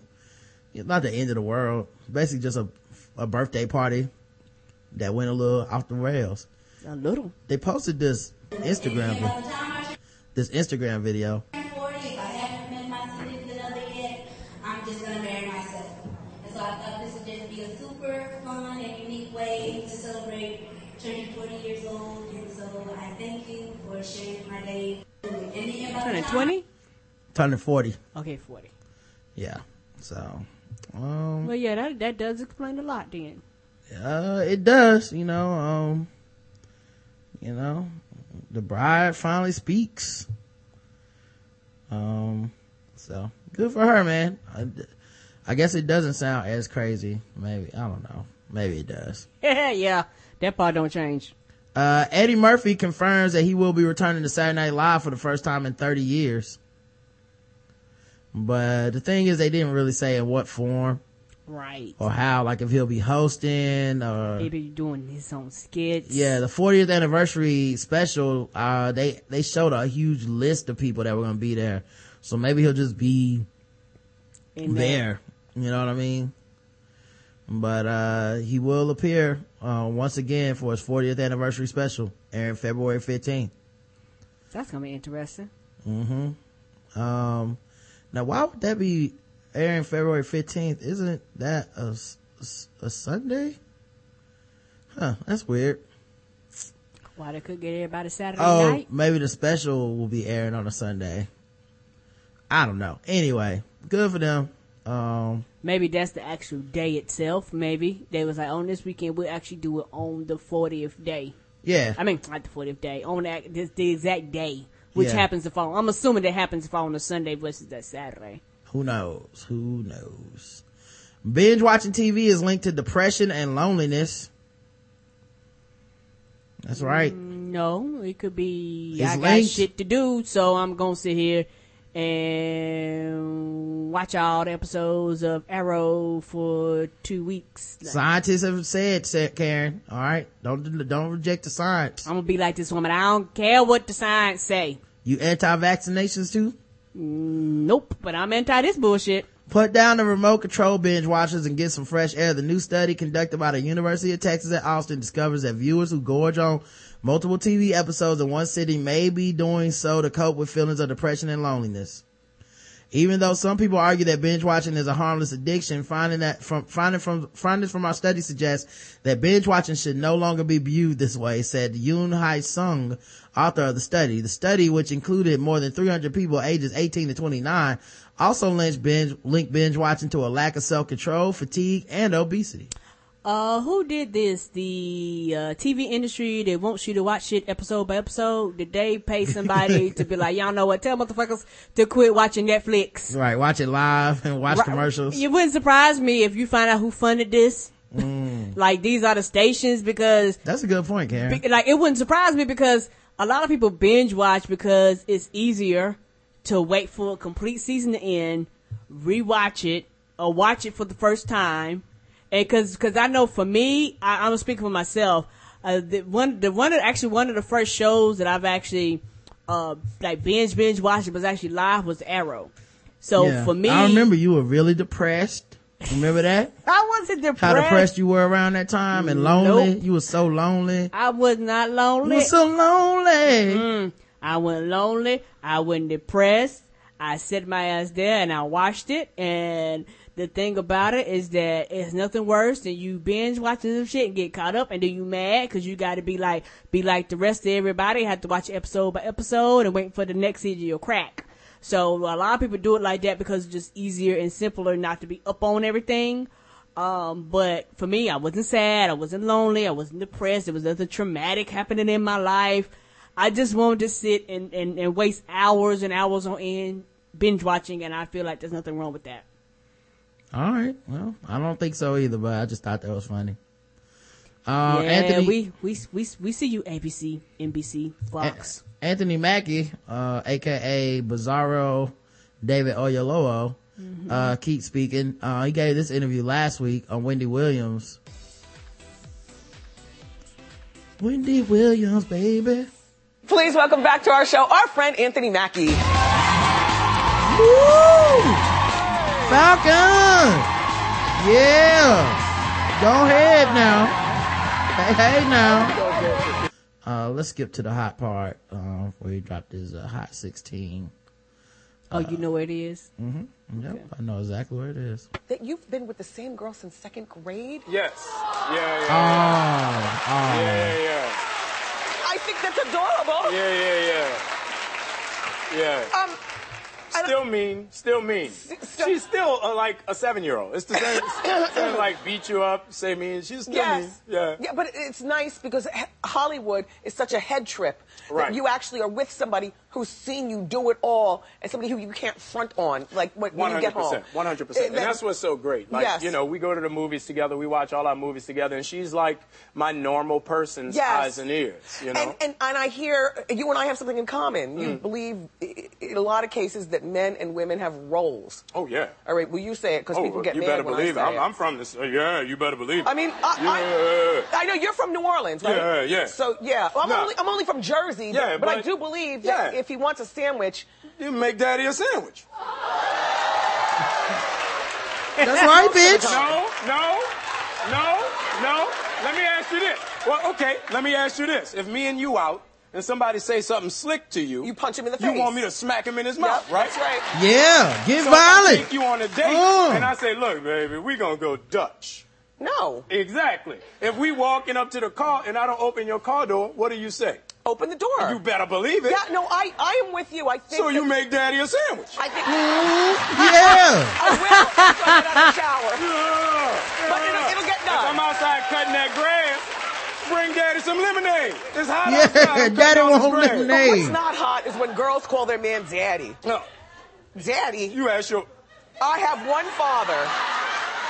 Ask that dude But- back but you know hey, what? my man. They do like it, You though. got a problem with being called daddy? Like- you got a problem like- with being called daddy? All right, you better. Hey, you better go home and call your man daddy. Some, I, I Yeah. must say, Yeah, horse. when you do slip up and say that, men do like that. Yeah. But I do believe in traditional roles as well. And You I'm better- not from you down south. call I'm from your- Jersey. You better, daddy want a sandwich? I'm gonna make daddy a sandwich. You know what I'm saying, dog? Do you still have your bar in Brooklyn? I do. I uh, I'm opening my second location. Uh, All next right, month. I don't Yeah. care about this bar. Uh, what'd you think about his comments, Karen? Pretty progressive. That's not like a comedy skit to me. He didn't sound too impressed uh, with his. Uh, he didn't sound too impressed with his uh, point of view, Karen. make daddy a sandwich. you know how you know how we do all around here all the time. I'll say make daddy a sandwich. No. Um. so all right. Well. And I, and I and I do believe in certain roles, but it's just one of those things where it's like, hey, you know, could you please make me a sandwich? You know, act like I'm a human being. Mm-hmm. No, I, I say you make daddy a sandwich. That's how I'm saying it from now on. mm-hmm. And you know what? Ain't you know nothing wrong if you know he like being called daddy and all that stuff. You know that's your home, but you know That's the, I mean, you know what's funny is like, I just think if that's his personal relationship and that's how they get down, that's how they get down. correct. You know, I think, uh, a lot of people, you know, get upset with this kind of shit.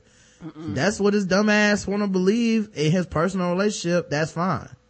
Uh, if that extends into any level of advice for anybody else, he got to watch what the fuck he talking about. Nah, ain't that the truth? You know, pretty, pretty simple shit in my opinion. Because uh, a lot of roles have traditionally changed because it's one of those things where you know I work outside the house, you work in the house. Right. Actually, you wash all the clothes. You know what I'm saying? Like Yeah, you know- sometimes I, you know, wash the clothes, do the dishes, vacuum, clean up. Right, but you know, when. I say make daddy a sandwich, you know what I'm saying? you gonna make daddy a sandwich. That's what I'm saying. right. So a lot of the Shit. traditional roles are not the same as one of those things where you know the man makes the most income, the man does the physical. well, the other work. day I was making some stuff in the kitchen and you try, you, you asked me to make you a sandwich. yes. And I did. But you was, you was real misogynistic about it. You was like, make daddy a sandwich. I said, never again. So now you know. Now you know how I feel. Yes, not only do you make that a sandwich, you know, uh, I'm not gonna give you nowhere to lactate your titties either in here. You better go home and be with your kids. And take care of your kids. Make nationwide a sandwich. Mm, you better. you know how we do up in here, traditional roles. Walk around with shoes on without being pregnant. What the hell's going on here? Make that a sandwich. Yeah, I need to get you pregnant then. Feel like you need to be, he, man, look, this is, I'm all here for Anthony Mackie's ridiculousness at this point. Cause I've come around on it. This is what happened when you get Marvel money. He getting that Marvel money and it's, it's, it's changed him. Like he'll never be humble again. He's like, Can you he- blame him? He got Marvel money and this, he done lost his goddamn mind. I probably would too. This motherfucker is going Who- who- crazy. Who gonna tell you no? You can't. Oh, five years ago, this nigga was just hoping to get another gig. Right. Oh, he was just in Runner, Runner, whatever that fucking terrible movie I saw was. Like, in Runner, Runner, this nigga didn't even have a edge up, y'all. I'm not joking. Ah. like, I was clowning his hair cause it was, they fucked up his haircut and he still had to film all the scenes. And now this nigga is doing, make that a sandwich on Wendy Williams, bruh. Oh. Whew. The Lord provides, I guess. How is this motherfucker? Damn. He ain't even trying to be cool. Like, oh, Mhm. come on. You know, it's a good I relationship. You like, you believe in gender roles. You goddamn right. These bitches better make daddy a steak and suck his dick. hashtag Marvel money. Hashtag Avengers 2, Captain America 3, hashtag. Y'all gonna watch it. Right. hashtag thank you JJ Abrams. I mean, um, thank you Josh go, uh, Whedon. Whedon. Thank you Josh Whedon. Uh, Gwyneth Paltrow's endorsement of a Santa Mon- Monica Spa's unusual vaginal treatment has been rejected by the medical community, uh, according to Addicting Info. Uh-oh.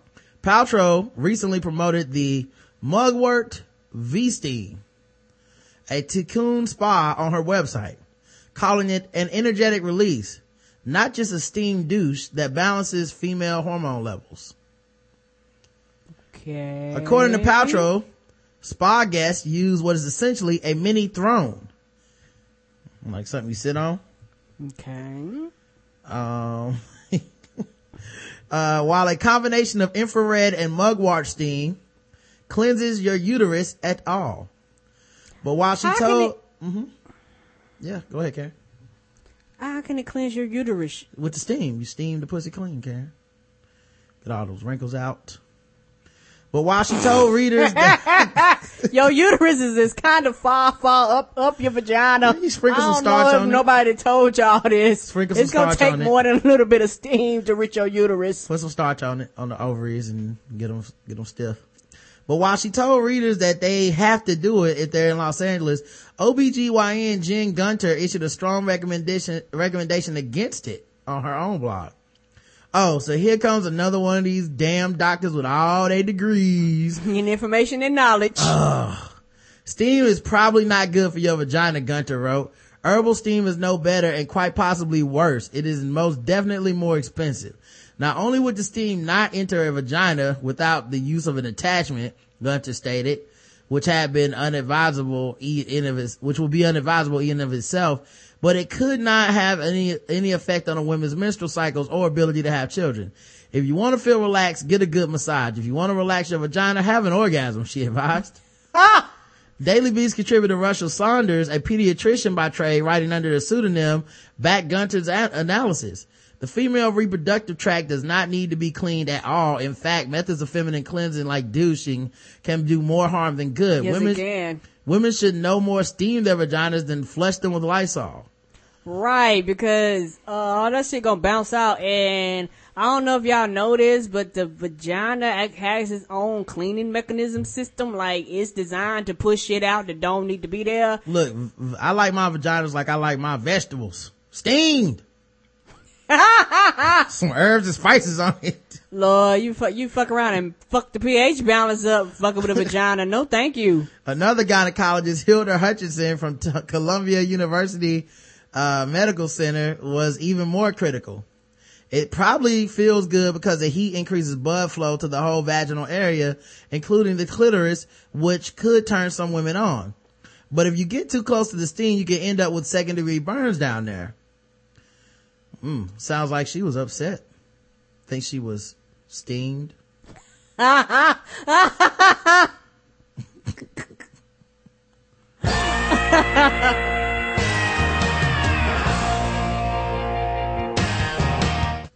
While Paltrow didn't, did not go on into details of the treatment, Laura Hooper Beck described her experience getting a $50 V-Steam in an article for Fast Company magazine. Shit, I can get a good massage for fifty dollars. I'm faced with what looks like a Victorian police cell toilet situated over a steaming pot of grandma's chai spice vagina, vagina tea.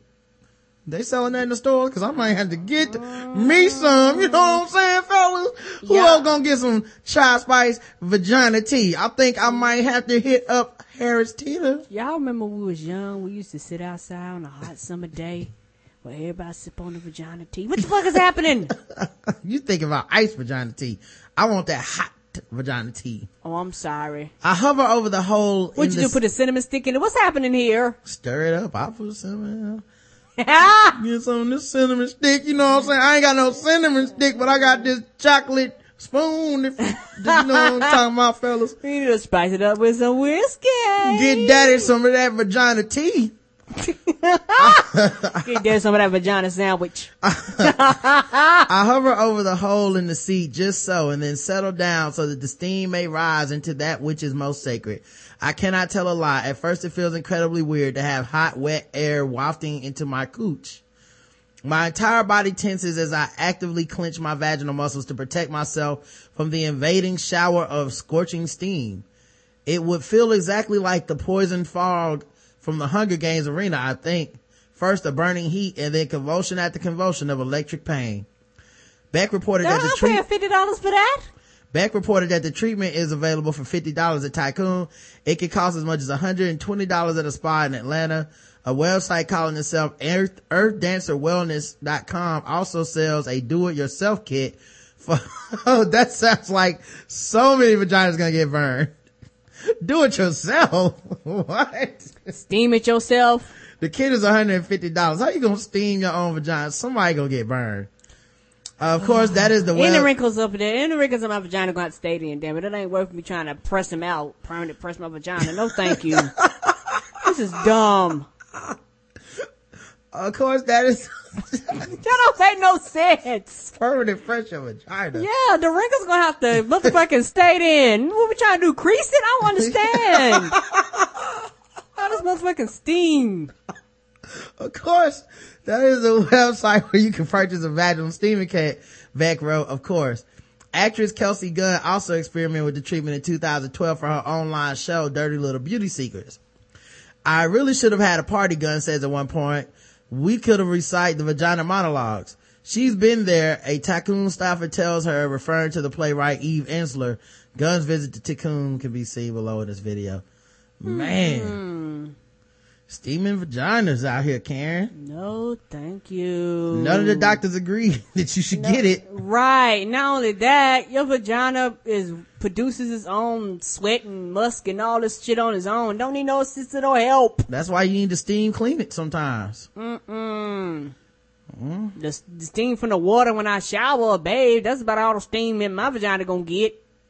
All right, well, just saying. You burn yourself trying to press and curl your vagina. What the fuck is they talking about? This make no sense. Talking about steaming that vagina is what they talking about, Karen. Mm-mm. No, not a fan. Not a fan. All right then. Um, let's go into our segments. Oh wait, nah, we gotta do fucking with black people first. Sorry guys, we'll go back to that.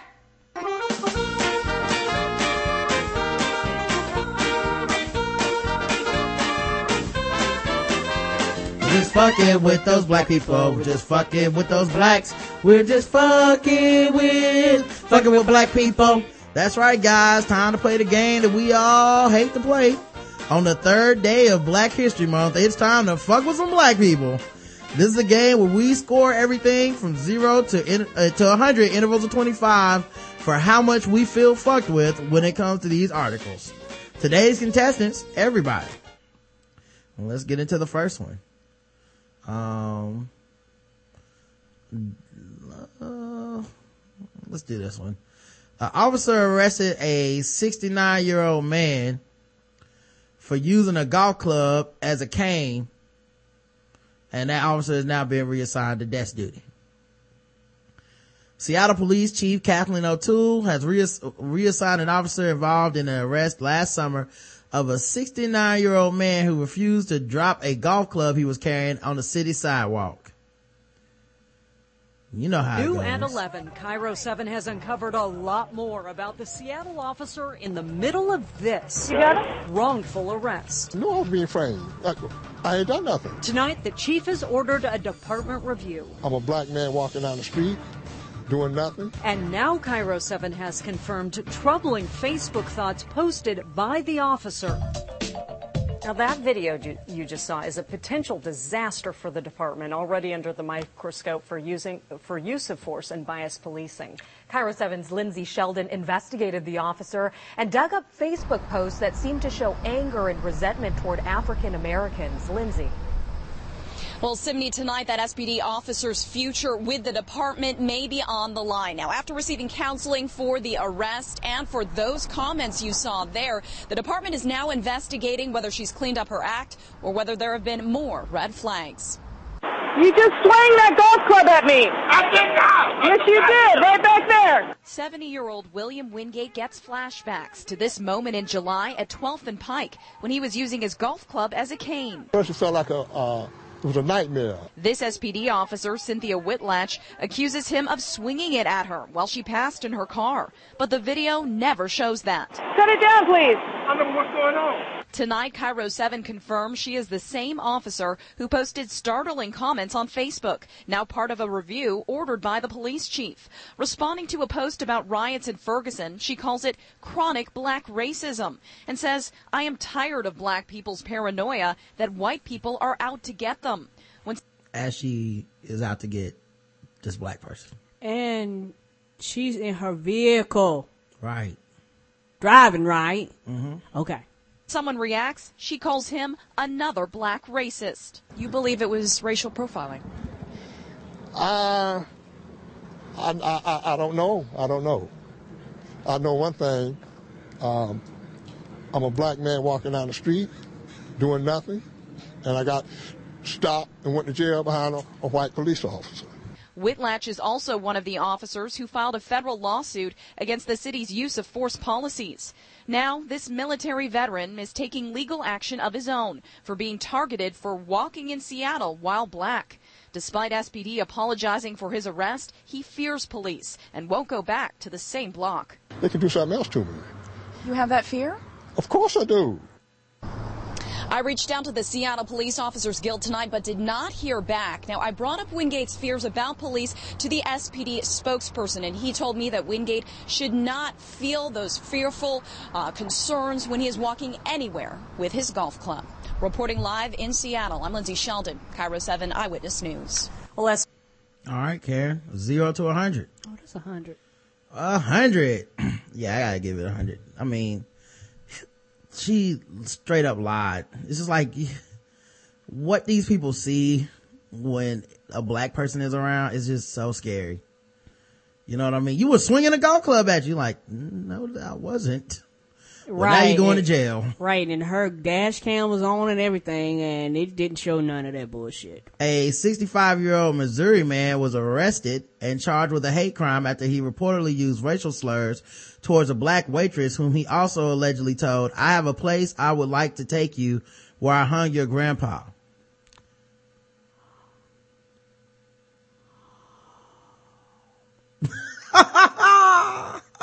Tommy Dean Gah, GAA of Maryville, reportedly told the waitress after she asked if he wanted wheat or white toast that he was prejudiced and therefore would take white toast.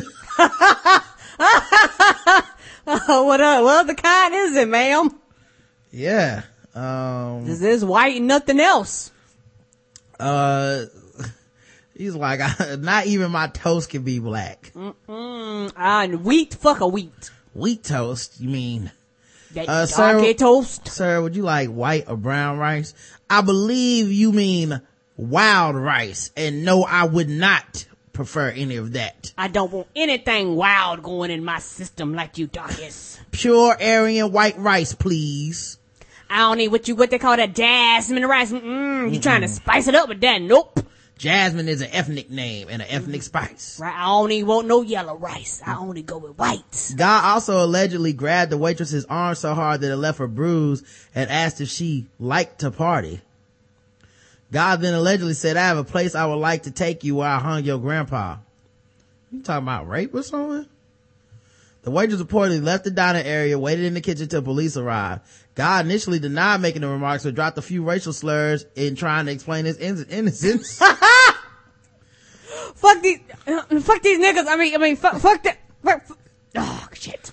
Yeah, he's like, listen, y'all, listen, guys, officers, I didn't do anything of the sort. I don't know what that young nigger done told you, but I'm not, I ain't got a racist body, bone in my whole body. Yeah, these colors just out here just accusing you of doing all kinds of, all these big lip monkey It's niggers. like, it's like I was telling the jigaboo earlier. All right. Now, I said, can I have some white toast? Cause I don't want any more of that porch monkey bread, you know? And, uh, I don't know why she t- got so offended by, by my point. I told that howling moon crooked that I wanted wheat white toast and she didn't listen. Right. She said, what kind of chicken did I want? The white or the dark meat? And I said, well, obviously I don't want the meat that has bad credit. give me the, I don't want the meat that's got, got his bills and his baby's name. Like, give me the mm-hmm. meat that's, that, that's upstanding, that, that goes to work, hard working every day. Give me the meat that's a Tom Brady wide receiver is what I asked.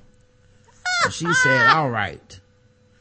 Uh, the newspaper notes that Jai was released, uh, a guy was released on, of course he was released on 4900 bail. Uh, of course, not, why not? Let him out on the street.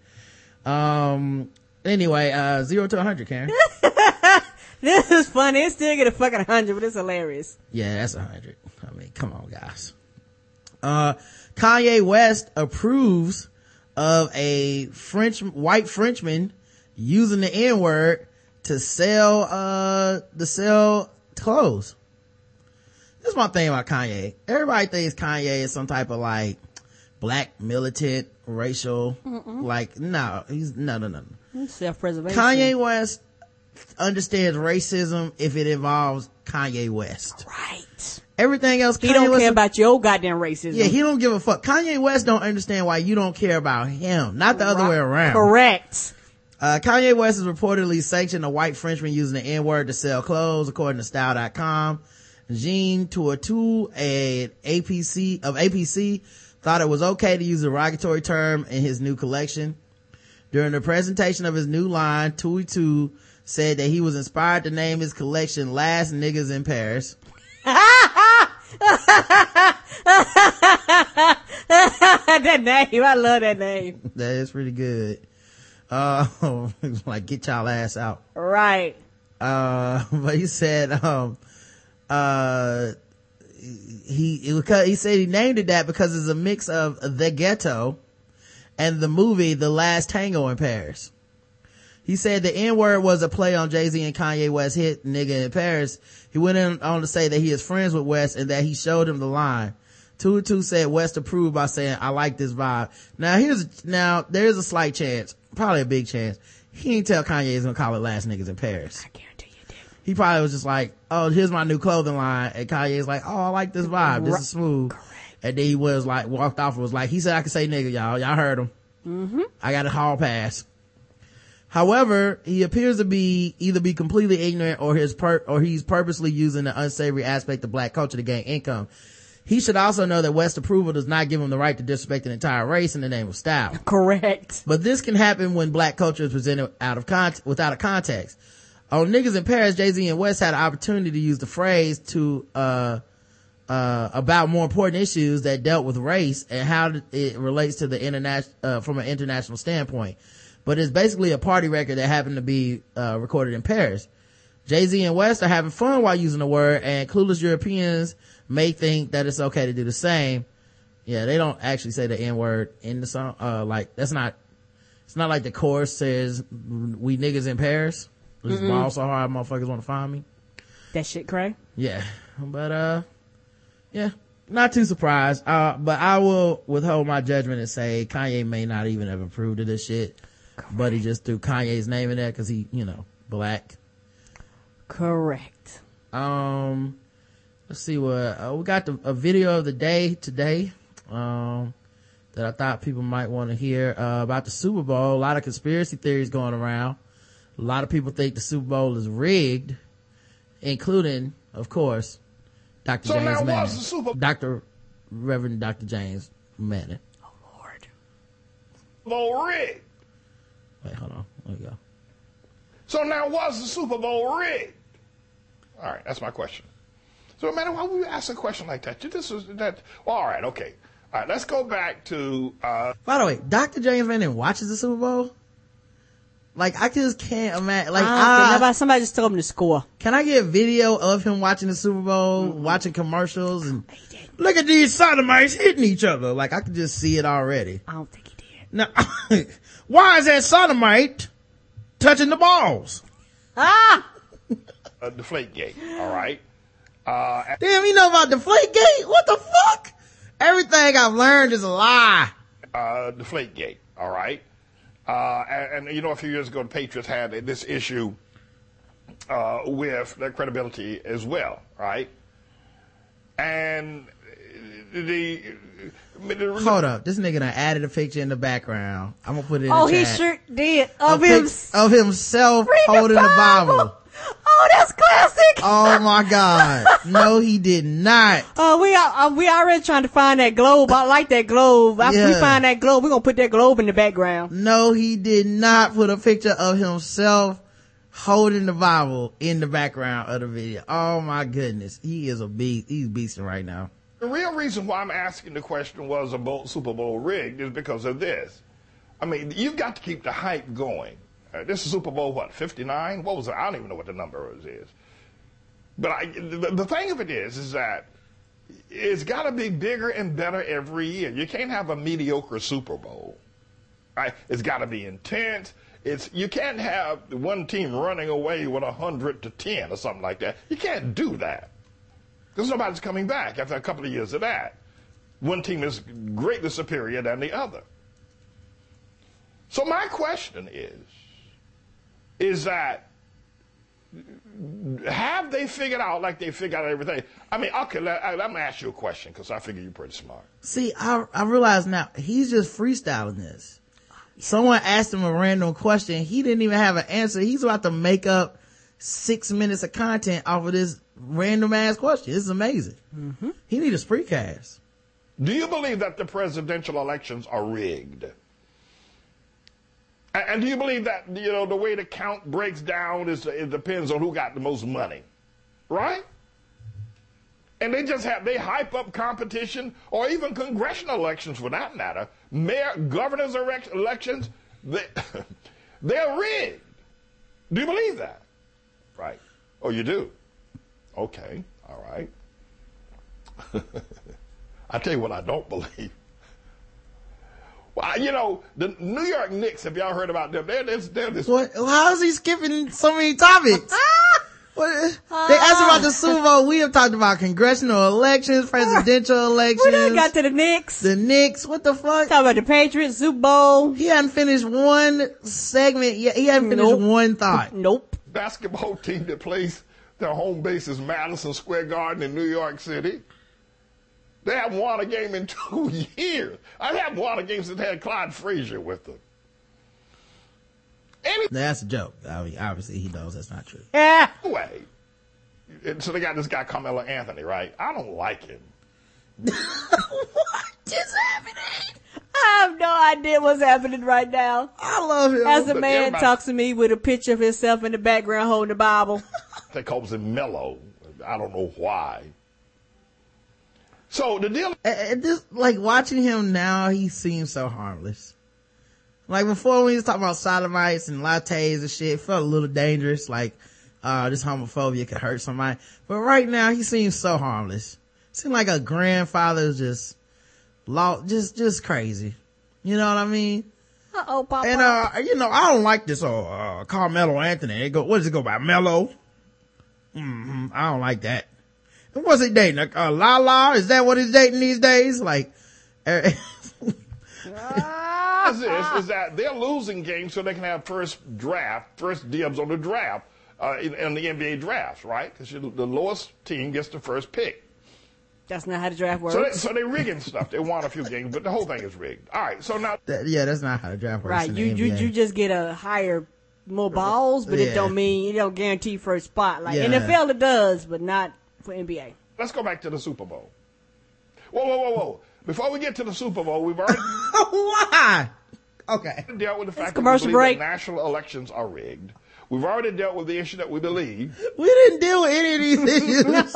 You just brought them up and kept moving. right. that you, you know, this Super Bowl is a big thing in, in, in, in America, and it makes a lot of money. It makes a lot of people famous, and so you got to you can't just have a mediocre Super Bowl. Every Super Bowl has got to be out outdo the other one. We already agreed to that, right? So now, Well, last We year, did. no, we didn't agree. And last year was a fucking blowout. How did Yeah, that outdo was. anything? what what I'll do ask is uh, the WWF, the World Wrestling Federation, is that rigged or is it real? Well, it's the WWE now, but okay. Now, you know, I mean, uh, when you're looking at these hot, sweaty men's in, uh, what appears to be spandex and latex of some type, All grinding on each other, buttocks gyrating and, with and the shiny grinding, boots on. putting their semen in each other. I'm, With- I can only imagine lathering themselves up in the locker room with semens all over themselves, maybe steaming some vaginas, steaming their balls even. With them knee pads on, cause you know they do a lot of knee work down on their knees when they'd be sucking them penises. Well, back to the Super Bowl. Is it Memorex or is it real? Oh.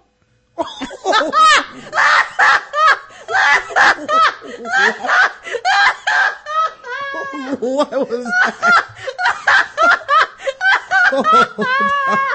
Hold on. Oh God, that came out of nowhere. I'm sorry. What was that? That caught me off guard. I wasn't expecting that. real? Is it Memorex or is it real? Oh.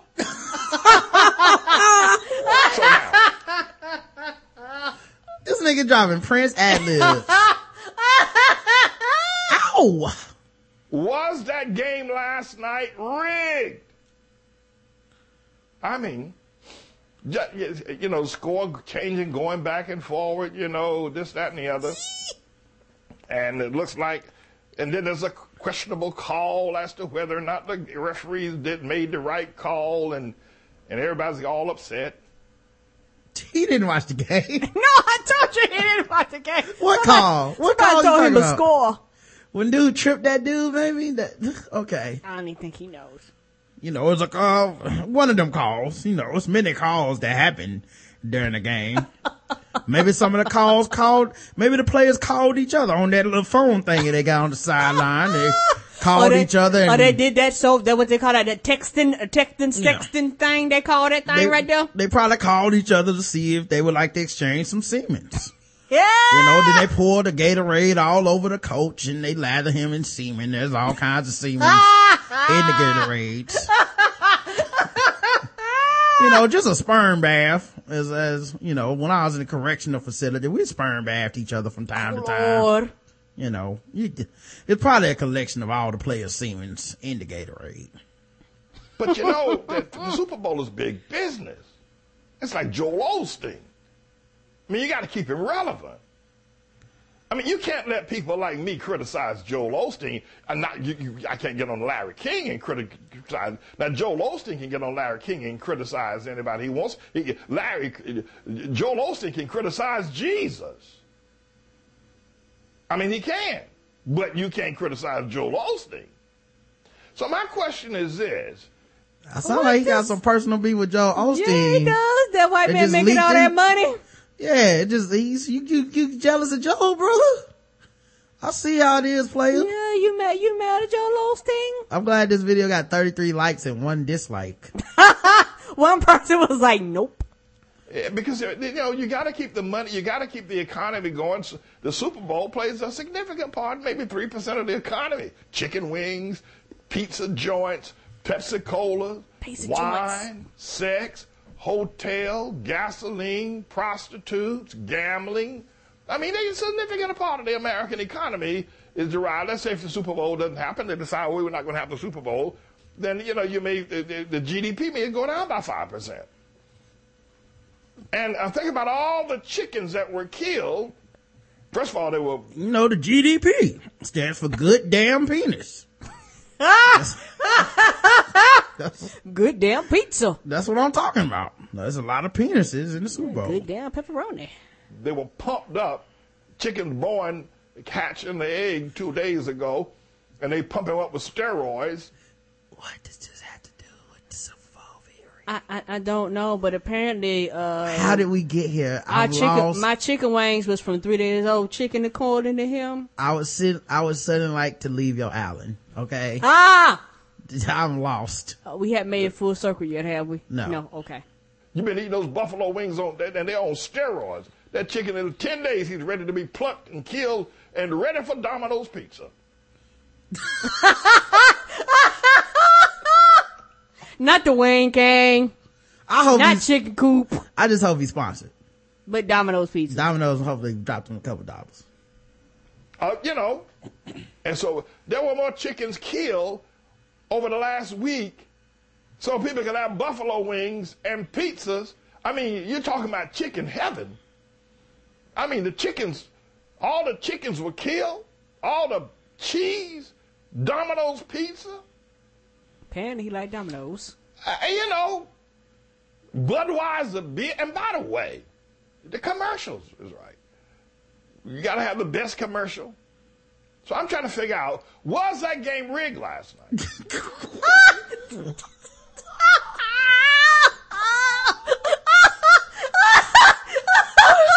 What does this even mean? We'll never know. I don't even know what happened. Uh, we'll never know the answer to it, and that's the question. We'll never know the answer. How did he even get back? How did he even get back to the How Super did he remember to get back? Because I don't remember to get back. And that was the question. I forgot to question my damn self. That's what I want to know. He said, he said, that's what I want to know. So I'm trying to figure out was that game rigged last night? That's what I want to know. Because, I, you know, so man, you, you, you, this is a, listen, football is the American, no, baseball is the Americans' pastime. I mean, don't, don't, don't you try to tell me what, uh, what to think or say or do. Didn't nobody tell you that? I just asked a question. You're listening to the Manning Report, everybody. I am he, James David Manning. I'll be back with more of the Manning Report, but I want to know was that game rigged last night, Super Bowl, whoever it was? He ain't watched that goddamn game. I told You a lie, David Manning. I told you he didn't watch that motherfucking game. You he a lie. Know, he didn't even know the two teams that played. He alive from the pit of hell. No way he watched this game. No, he didn't watch that motherfucking Whoever game. it was, the Patriots and the Seahawks, Mr. Dr. Manning. Oh, Next segment.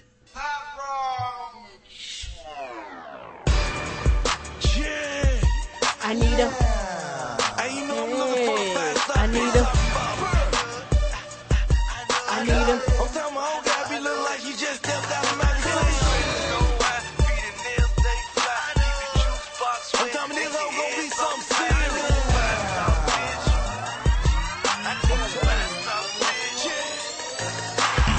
Gucci got my football. Gucci got my car call. We call them five star. That's a five star dick. That's that new M6. Even pay her rent. Best money ever spent. Don't even lie. I'm so super high. I'm the is fly. Love me. All my bitches love me.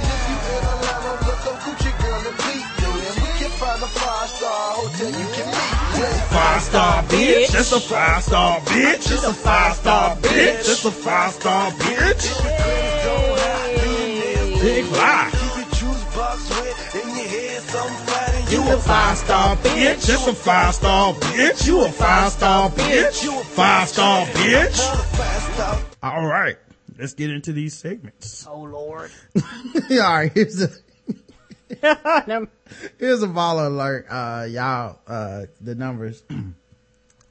All up in the DMs, 50 Cent exposes ASAP Rocky for being thirsty by at Masani underscore Musa. That's number one. Uh, number two, who won the Super Bowl? Oh wait, I'm sorry. That's my question.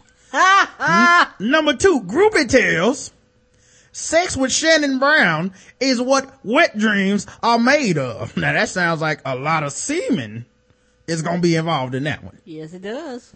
Now Ellen James White, that's what I call him. Homemade. He will definitely enjoy number three. Court documents detail how Iggy Azalea, now I don't like her. Like they go, what she go by? Iggy. Mm-hmm. And, uh, she, uh, she, she did the rapping with, uh, T.I. Yes, sir. Uh, I don't like them. You don't? Tip, I believe that's what he goes Mm-hmm. by, tip. Just the tip of the penis, cause he's a homosexual sodomite. Oh, they call him tip drill. Yeah. I'm tired of these sodomites trying to take over the hip hop industry. Uh, where was I? Who won the game? Uh, oh wait, no. Court documents detail how Iggy Azalea met Hefe Wine and how she may have lied in court. That's number three. Number four, K. Michelle breaks it off with Bobby Maze. Now, is he related to, is- he related to the other, that other Maze boy? Frankie Beverly and Maze? I, I don't know, sir. That, that's his name, right? Frankie Beverly and Maze? Yes, yes, sir. Yeah. Now that's an interesting last name, Frankie Bev- Beverly and Maze. You know, Uh, was he married to a sodomite? Where they both take each other's names and they put each other's penises inside of each other's ball sacks, you know, uh, like they do when they sip their lattes with all that semen on them. But, uh, anyway, I digress. That's what this whole show should be called. I digress. That's the whole. I purpose of the digress with Reverend Dr. James, James David Manning. I digress. We I, we might hit the top, we might not. Uh, says he's fame hungry. Bobby Maze nudes leak a photo. So we have some photography at number four. Uh, uh, number five, and the last one for today, uh, Groupie tells we've got enough, another Lil Duval tale. Now, Lil Duval is the one, he's on the guy code. And we all know that the code is the code of the homosexuals. That is uh, a sodomite code, uh, from the straight, it's straight predicted in Revelations.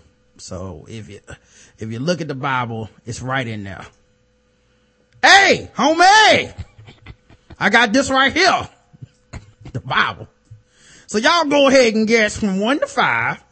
And, uh, Karen will tally this up and, uh, we'll go ahead and get into the story. We'll let y'all decide today. All right. Let's see what we got here. Number one. All right. A lot of number ones. Number two, number, another number one. Two number fives. I see. That's what I order at McDonald's. But I say hold the coffee. No semen for me, please. All right. Let me know when it's total up. It look do- like one is winning.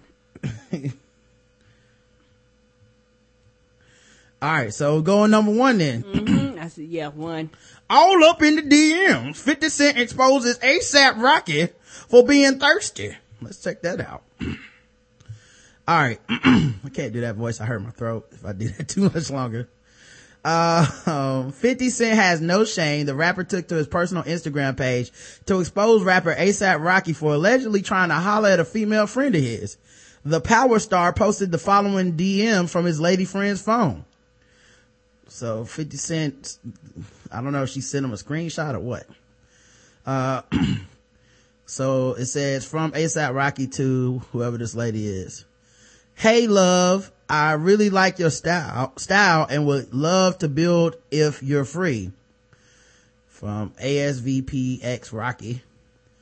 Uh, and then 50 Cent added a comment to the picture. It says, boy of boy, last time I seen this punk, he had a dress on. He meant boy, oh boy, oh boy. Yeah. Okay. You can't afford Holly. I gave her habits. Get your weight up first, boy. Bentley and better over here, nigga. Can you buy that? Sad face. Fuck you think I'm Kanye and you whiz? LOL. Smiley face, laughing. Then there's 304 comments. Ooh, all 1,500 likes. God Whoa, ASAP Rocky was last seen in being in a relationship with a model Chanel Iman. Uh, was ASAP out of line? Did 50 react too quickly? Let's check the comments. There's only a few. Alright, this is confusing. First he said this chick, this is Sean. First he said this chick is community pussy. Then he apologized cause she got dirt on him. Now another dude tried to get at her, but not only did he hate on the nigga, he put it on social media, lost all respect for this dude, gaining all respect for old girl for playing chess, not checkers. Hmm? Well, she sent him the pictures, probably, I'm assuming. True. How else would he get the picture? And also, I mean, why did you still have respect for 50 Cent? It's 2015. 50 don't respect nobody. That's his call to flame. He, he will Right. fry your ass in a, in a second. He don't Right. give a fuck. And Instagram was designed for him. Right. And got the money to fucking stand behind it. So you can't even get in his head. He just pull out a bunch of money like, I don't got no problems. You gotta be like, I guess not. No, I don't either. Thank you. So Luscious says, psychologically, 50 seems like a hurt and lost soul. He has deep emotional issues and is probably filled with pain and bitterness. I feel sad for him. V says the immaturity and bitch assness and thirst displayed by 50 ah. never ends, does it? He loves to go in on his own people on social media, yet he's quiet as a church mouth about Chelsea Handler and that sorry pitch he threw. So petty and wussy. I have no respect for him either. Selena says, I agree with V. He's not consistent. I just don't care for him anymore. He's too messy. Again, he's a male calling out a female. Then when he sees that she really don't need home, now you want, oh, him, now you want to throw her under the bus. There are some women who makes, who makes her their own and just want you to be a stand up man. That's it. Nicole says, first of all, 50 is a sad, immature, and lost soul. This guy's young enough to probably be his son. Yeah, he's carrying on like this. He's a real piece of ish. Shaking my head, messy ass, says Tawny baby. what what we gonna say? I'm gonna say, uh, wow, wow, 50 got some nerve. He has the time to speak on this, but he was silent when it came to Ferguson. Hashtag Black Lives Matter. And what kind of smiley face? Um, and then I'll do a smiley face saying, waving my finger like no, like real sad. Ah! There we go. All right. That's our comment. Yep. I a five star bitch. You a five star bitch. You a five star bitch. I do grade A shit. I'm the realest nigga walking. And this the remix. And I'm still out here looking for a Five star chick. When I catch her, I'ma bless her When a five star get. She a natural born hustler. She ain't chasing no suckers. Only mess with real niggas. She ain't never fucked a buster. So your cars and your jewelry that she really don't excite her. And all them hating ass hoes in the club wanna fight her. She was born in the eight. Went to school. All right. Let's play guess the race so we can wrap it up. Now that it's time for some guess the race. That's right, it's guess the race time. Now that it's time for some guess the race. That's right, it's guess the race time. That's right, it's time for Guess the Race, the number one game show going across all the podcast land. We read and play news articles from all over the globe, and we ask our contestants today, the chat room, to guess the race. And the chat room is racist. All right. Let's see what you guys got for me today. Uh, deputies say a toddler pulled a cocaine baggie out of his mama's, out of a woman's shirt during a traffic stop. Yeah.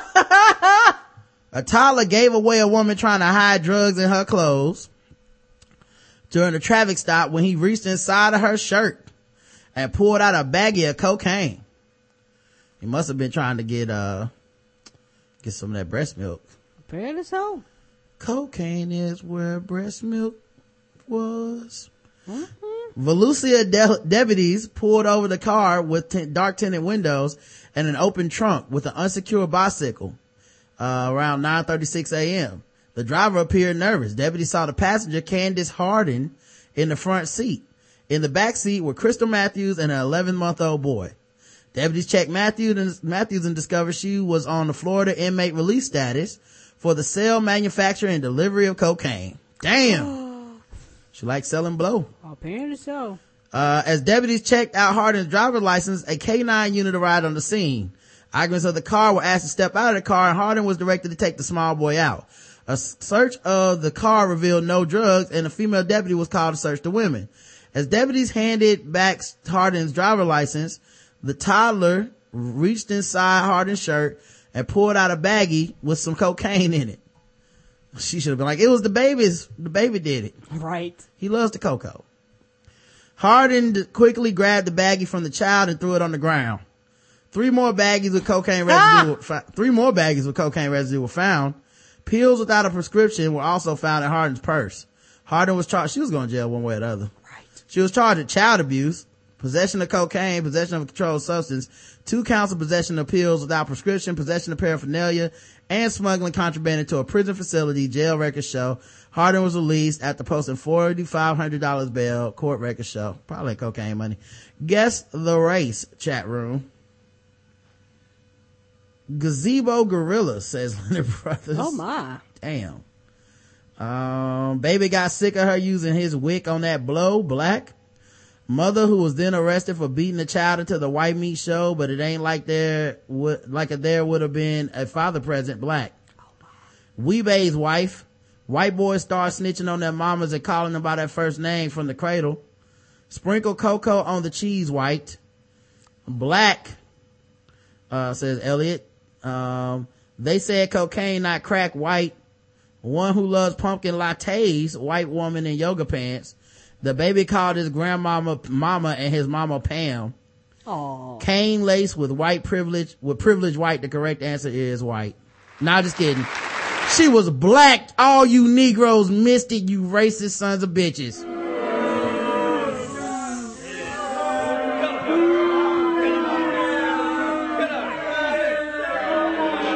Some of y'all did get the black one right. So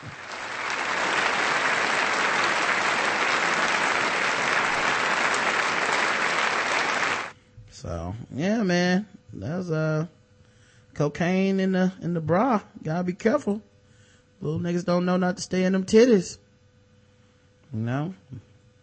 She would, but she had so much shit. I don't even right. know why. She, she, she was gonna go to jail regardless. Yeah. Um. Here's one. Uh, police uh, arrested a man after he got caught trying to circumcise his nephew with a kitchen knife. Oh. Police arrested a man after they said he tried to circumcise his one-year-old nephew with a kitchen knife. Larry Floyd was charged with aggravated battery with a deadly weapon Saturday. Police said Floyd was staying at home where the child and his siblings were being babysat when the babysitter sat, saw Floyd leave a room where the baby was sleeping. Witnesses told police he saw Floyd with a knife that had blood on it. According to the reports, the child's father arrived home shortly after. Floyd told the father he was trying to circumcise the boy. The boy suffered non-life-threatening injuries. Guess the race of Larry Floyd, um, of, of course, Florida. Oh, Florida. Why wouldn't it be the, the self-circumcision state? Jew white, says Aaron. Fake ass Tim, the two man Taylor. Jewy fro. Uh, pretty, pretty, pretty bad white. Father is the, in the baby's life white, black, redneck circumcision, wow. white bread connoisseur, black dude, white, one who wants to show me where my grandfather was hanged, Aww. white, one who thinks Eric Clapton invented the blues white, Floridian flying monkey, Falus Brown, uh, says Jew, white devil says Leonard Brothers, damn. Oh lord. Uh, the correct answer is he was black, guys. He was actually a black, Black guy. man. So a lot of you guys missed it. And he was real black too.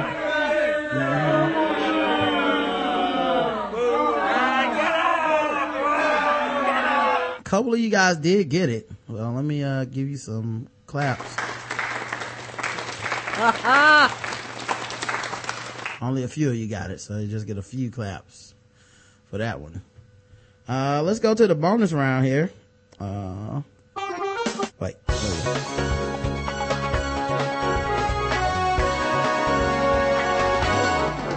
Double the points and the race. Double the points and the race.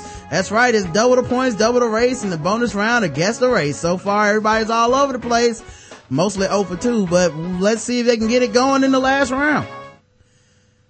A porn video that a former former student made in the stacks of the Oregon State University Library is getting university administrators hot under the collar. Kendra Sunderland, 19, became the talk of campus when she posted a video on Pornhub that showed her stripping out of her top and touching herself for 31 minutes in the crowded Valley Library in Corvallis, Oregon. Oh. Yeah, and it's funny because no no joke, this is one of my favorite genres of porn now. I don't know why either. It doesn't even make fucking sense. It's just women go to the library and they like open up their laptop, pretend to study it, and they just flash titties the whole time. Like I, just, I don't know if it's just like maybe they gonna get caught showing them titties. It's like, oh, right. oh, oh, she gonna get caught showing them titties. But it's like you feel like you're going through the adventure with her, right? You know, like oh, be careful, she behind you. You know, but um, the clip became a sensation on campus passed around among students on social media. It was viewed more than 2,600, 20, what, 260,000 times in just a few days before Pornhub took it down. You can still find it. just saying. Uh, this. yes, you can. Won't say how I know, but, uh, I might know. This week, the Oregon State Police yeah. arrested Sunderland on a charge of public indecency. She was cited and released. Some students were dismayed at the infamy Sunderland brought to the campus. Others were amused. Many, though, were surprised she was able to get away with it, uh, with filming a porn in a crowded library for half an hour without being caught by anybody. Well, you, do y'all not know how, A, this shit is scattered, and truthfully. What's scattered? The library, like, you know how libraries are broken up and oh, scattered? Okay. They yeah. have, like, little divisions sometimes, and, and honestly, most y'all fuckers don't use the library. Let's just keep this real. Yeah. You know, so Yes, I I could see this happening. Yeah, plus yeah, people got tablets now. Right. You know, I could see not even having to go to the library on mm. college at all. Local, late breaking. This is KEZI 9 News at 6. A viral pornography video filmed from the University of Oregon, or excuse me, the Oregon State University Library. Now an outcry on campus. Good evening. Thank you for joining us tonight. I'm Matt Templeman. I'm Renee McCullough. KEZI 9 News reporter Rhoda Kraus is live from OSU tonight to tell us about the investigation. Rhoda? Well, Matt and Renee, last night Oregon State Police arrested a former OSU student after they say she recorded a porn video of herself right here at the Valley Library. And students I spoke with today say her actions do not reflect the university that they are proud to be a part of. On Tuesday, Oregon State Police got a tip that a young woman had created a 17 minute porn video that ended up on Pornhub.com. Yeah, it's the buzz around campus. The video, since removed, is getting attention across. Dude's like, yeah, I jacked to that. Oregon State campus under a negative spotlight. Lots of people are talking about it. At first I thought it was a joke, and then all of a sudden it was like, oh no, it's real. I didn't think it was a very appropriate thing to do and it makes OSU look very bad. I couldn't believe it. Like I I thought it was just a joke. Joke it was not. On Tuesday, Oregon State Police arrested 19-year-old Kendra Sunderland, a former OSU student, for public indecency. They say she filmed the erotic video in a public area inside the campus library. And then after I realized it was real, I was actually more shocked that it would happen. Uh, that kind of stuff you do all in private and not in public ever. I was surprised someone was in our library. Like, I feel like it's always packed. Like I don't know how anyone could get away with it. Oregon State says it has security officers patrolling the campus, but the library is huge and it is impossible to right. watch every corner at every moment. Imagine six floors, 340,000 square feet. it's it's used by 30,000 people on average every week. OSU says its number one priority is safety and does not tolerate illegal activity. I don't think this represents us as as a campus. OSU says it wants to make sure everyone feels safe on campus and says if you ever see anything unusual or anything that you think is creating an unsafe environment to contact police or the Department of Public Safety. Live in Corvallis, Rhoda Kraus, KEZI 9 News. And truth be told, all goddamn libraries look the same to me. Am I the only one that, that thinks all libraries look the same, bunch of fucking books in the background? Yeah. Okay. But if it's your campus library and you know the girl, then you kind of can figure it out. That's true. Guess the race of Kendra Sunderland, uh, 19 years old. It was Pornhub, not hood amateurs, white. Whiter than the stains left on the keyboards of men who watched the video. Uh, white because we all know blacks can't read, let alone locate the campus library. Oh, Kelly Stacks White says Steve. One of her classes was titled How to Fully Take Advantage of Your White Privilege, says Shauna. Black, oh, black amateur videos get random niggas in the background doing everything but studying white. Knew where the library, knew where the library was white. He's like, I, I was trying to jack, jack before my roommate came home and I realized it, it was in my school library. So I s- slut shamed her as I skeeted. Risk taker white, leading welfare recipient white, pink nips for real white, white woman, probably a dirty blonde. Will be signed by Bang Bros and plowed by a Negro within a week white. Oh Lord. Corvallis, whiter than the women Russell shoots his light skinned skeet on. Uh, and, uh, Kendra finally left Hank, huh? White though. The Oh, correct Lord. answer is everybody got it. White.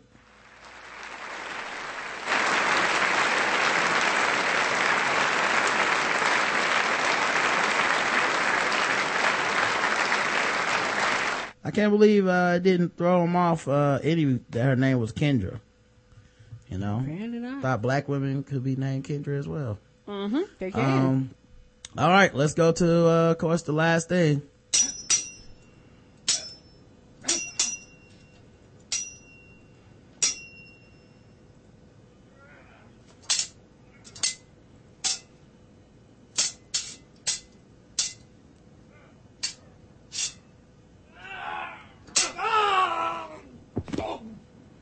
That's right. Sword ratchetness. Uh, let's see. Here's one. A, uh, Oldham County teen attacked a 16 year old with a samurai sword. A samurai sword. Police say that was the weapon of choice for one Oldham County teen who attacked a 16 year old boy early Friday morning.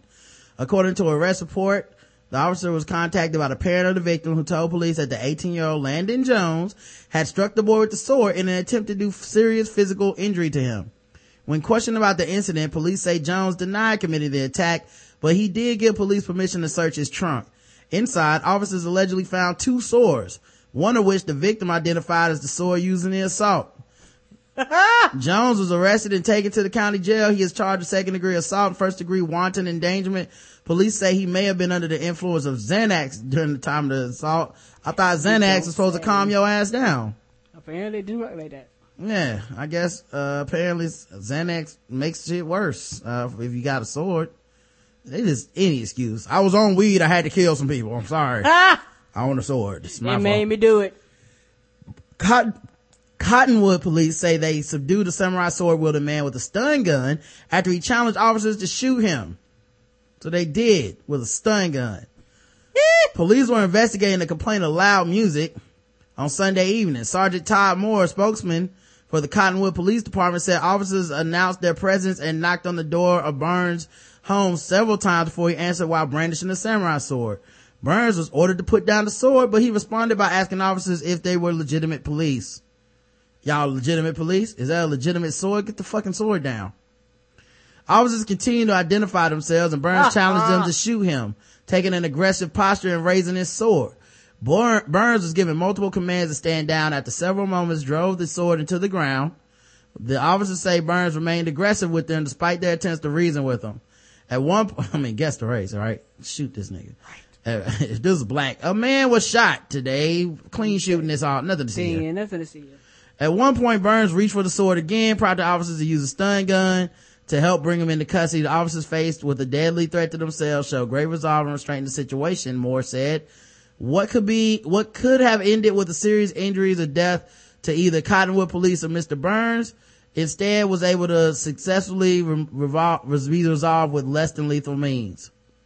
Burns was being held Monday in jail on suspicion of aggravated assault of an officer, disorderly conduct with a weapon, making a reasonable noise, and being a prohibited pro- possessor, according to a police statement. So there you go. All right, guys, tweakedaudio.com, code TBGWT. We'll see you guys here tomorrow for the fi- uh, the last episode of the week. Um, until then, uh, I love you. I love you too, baby. Mwah.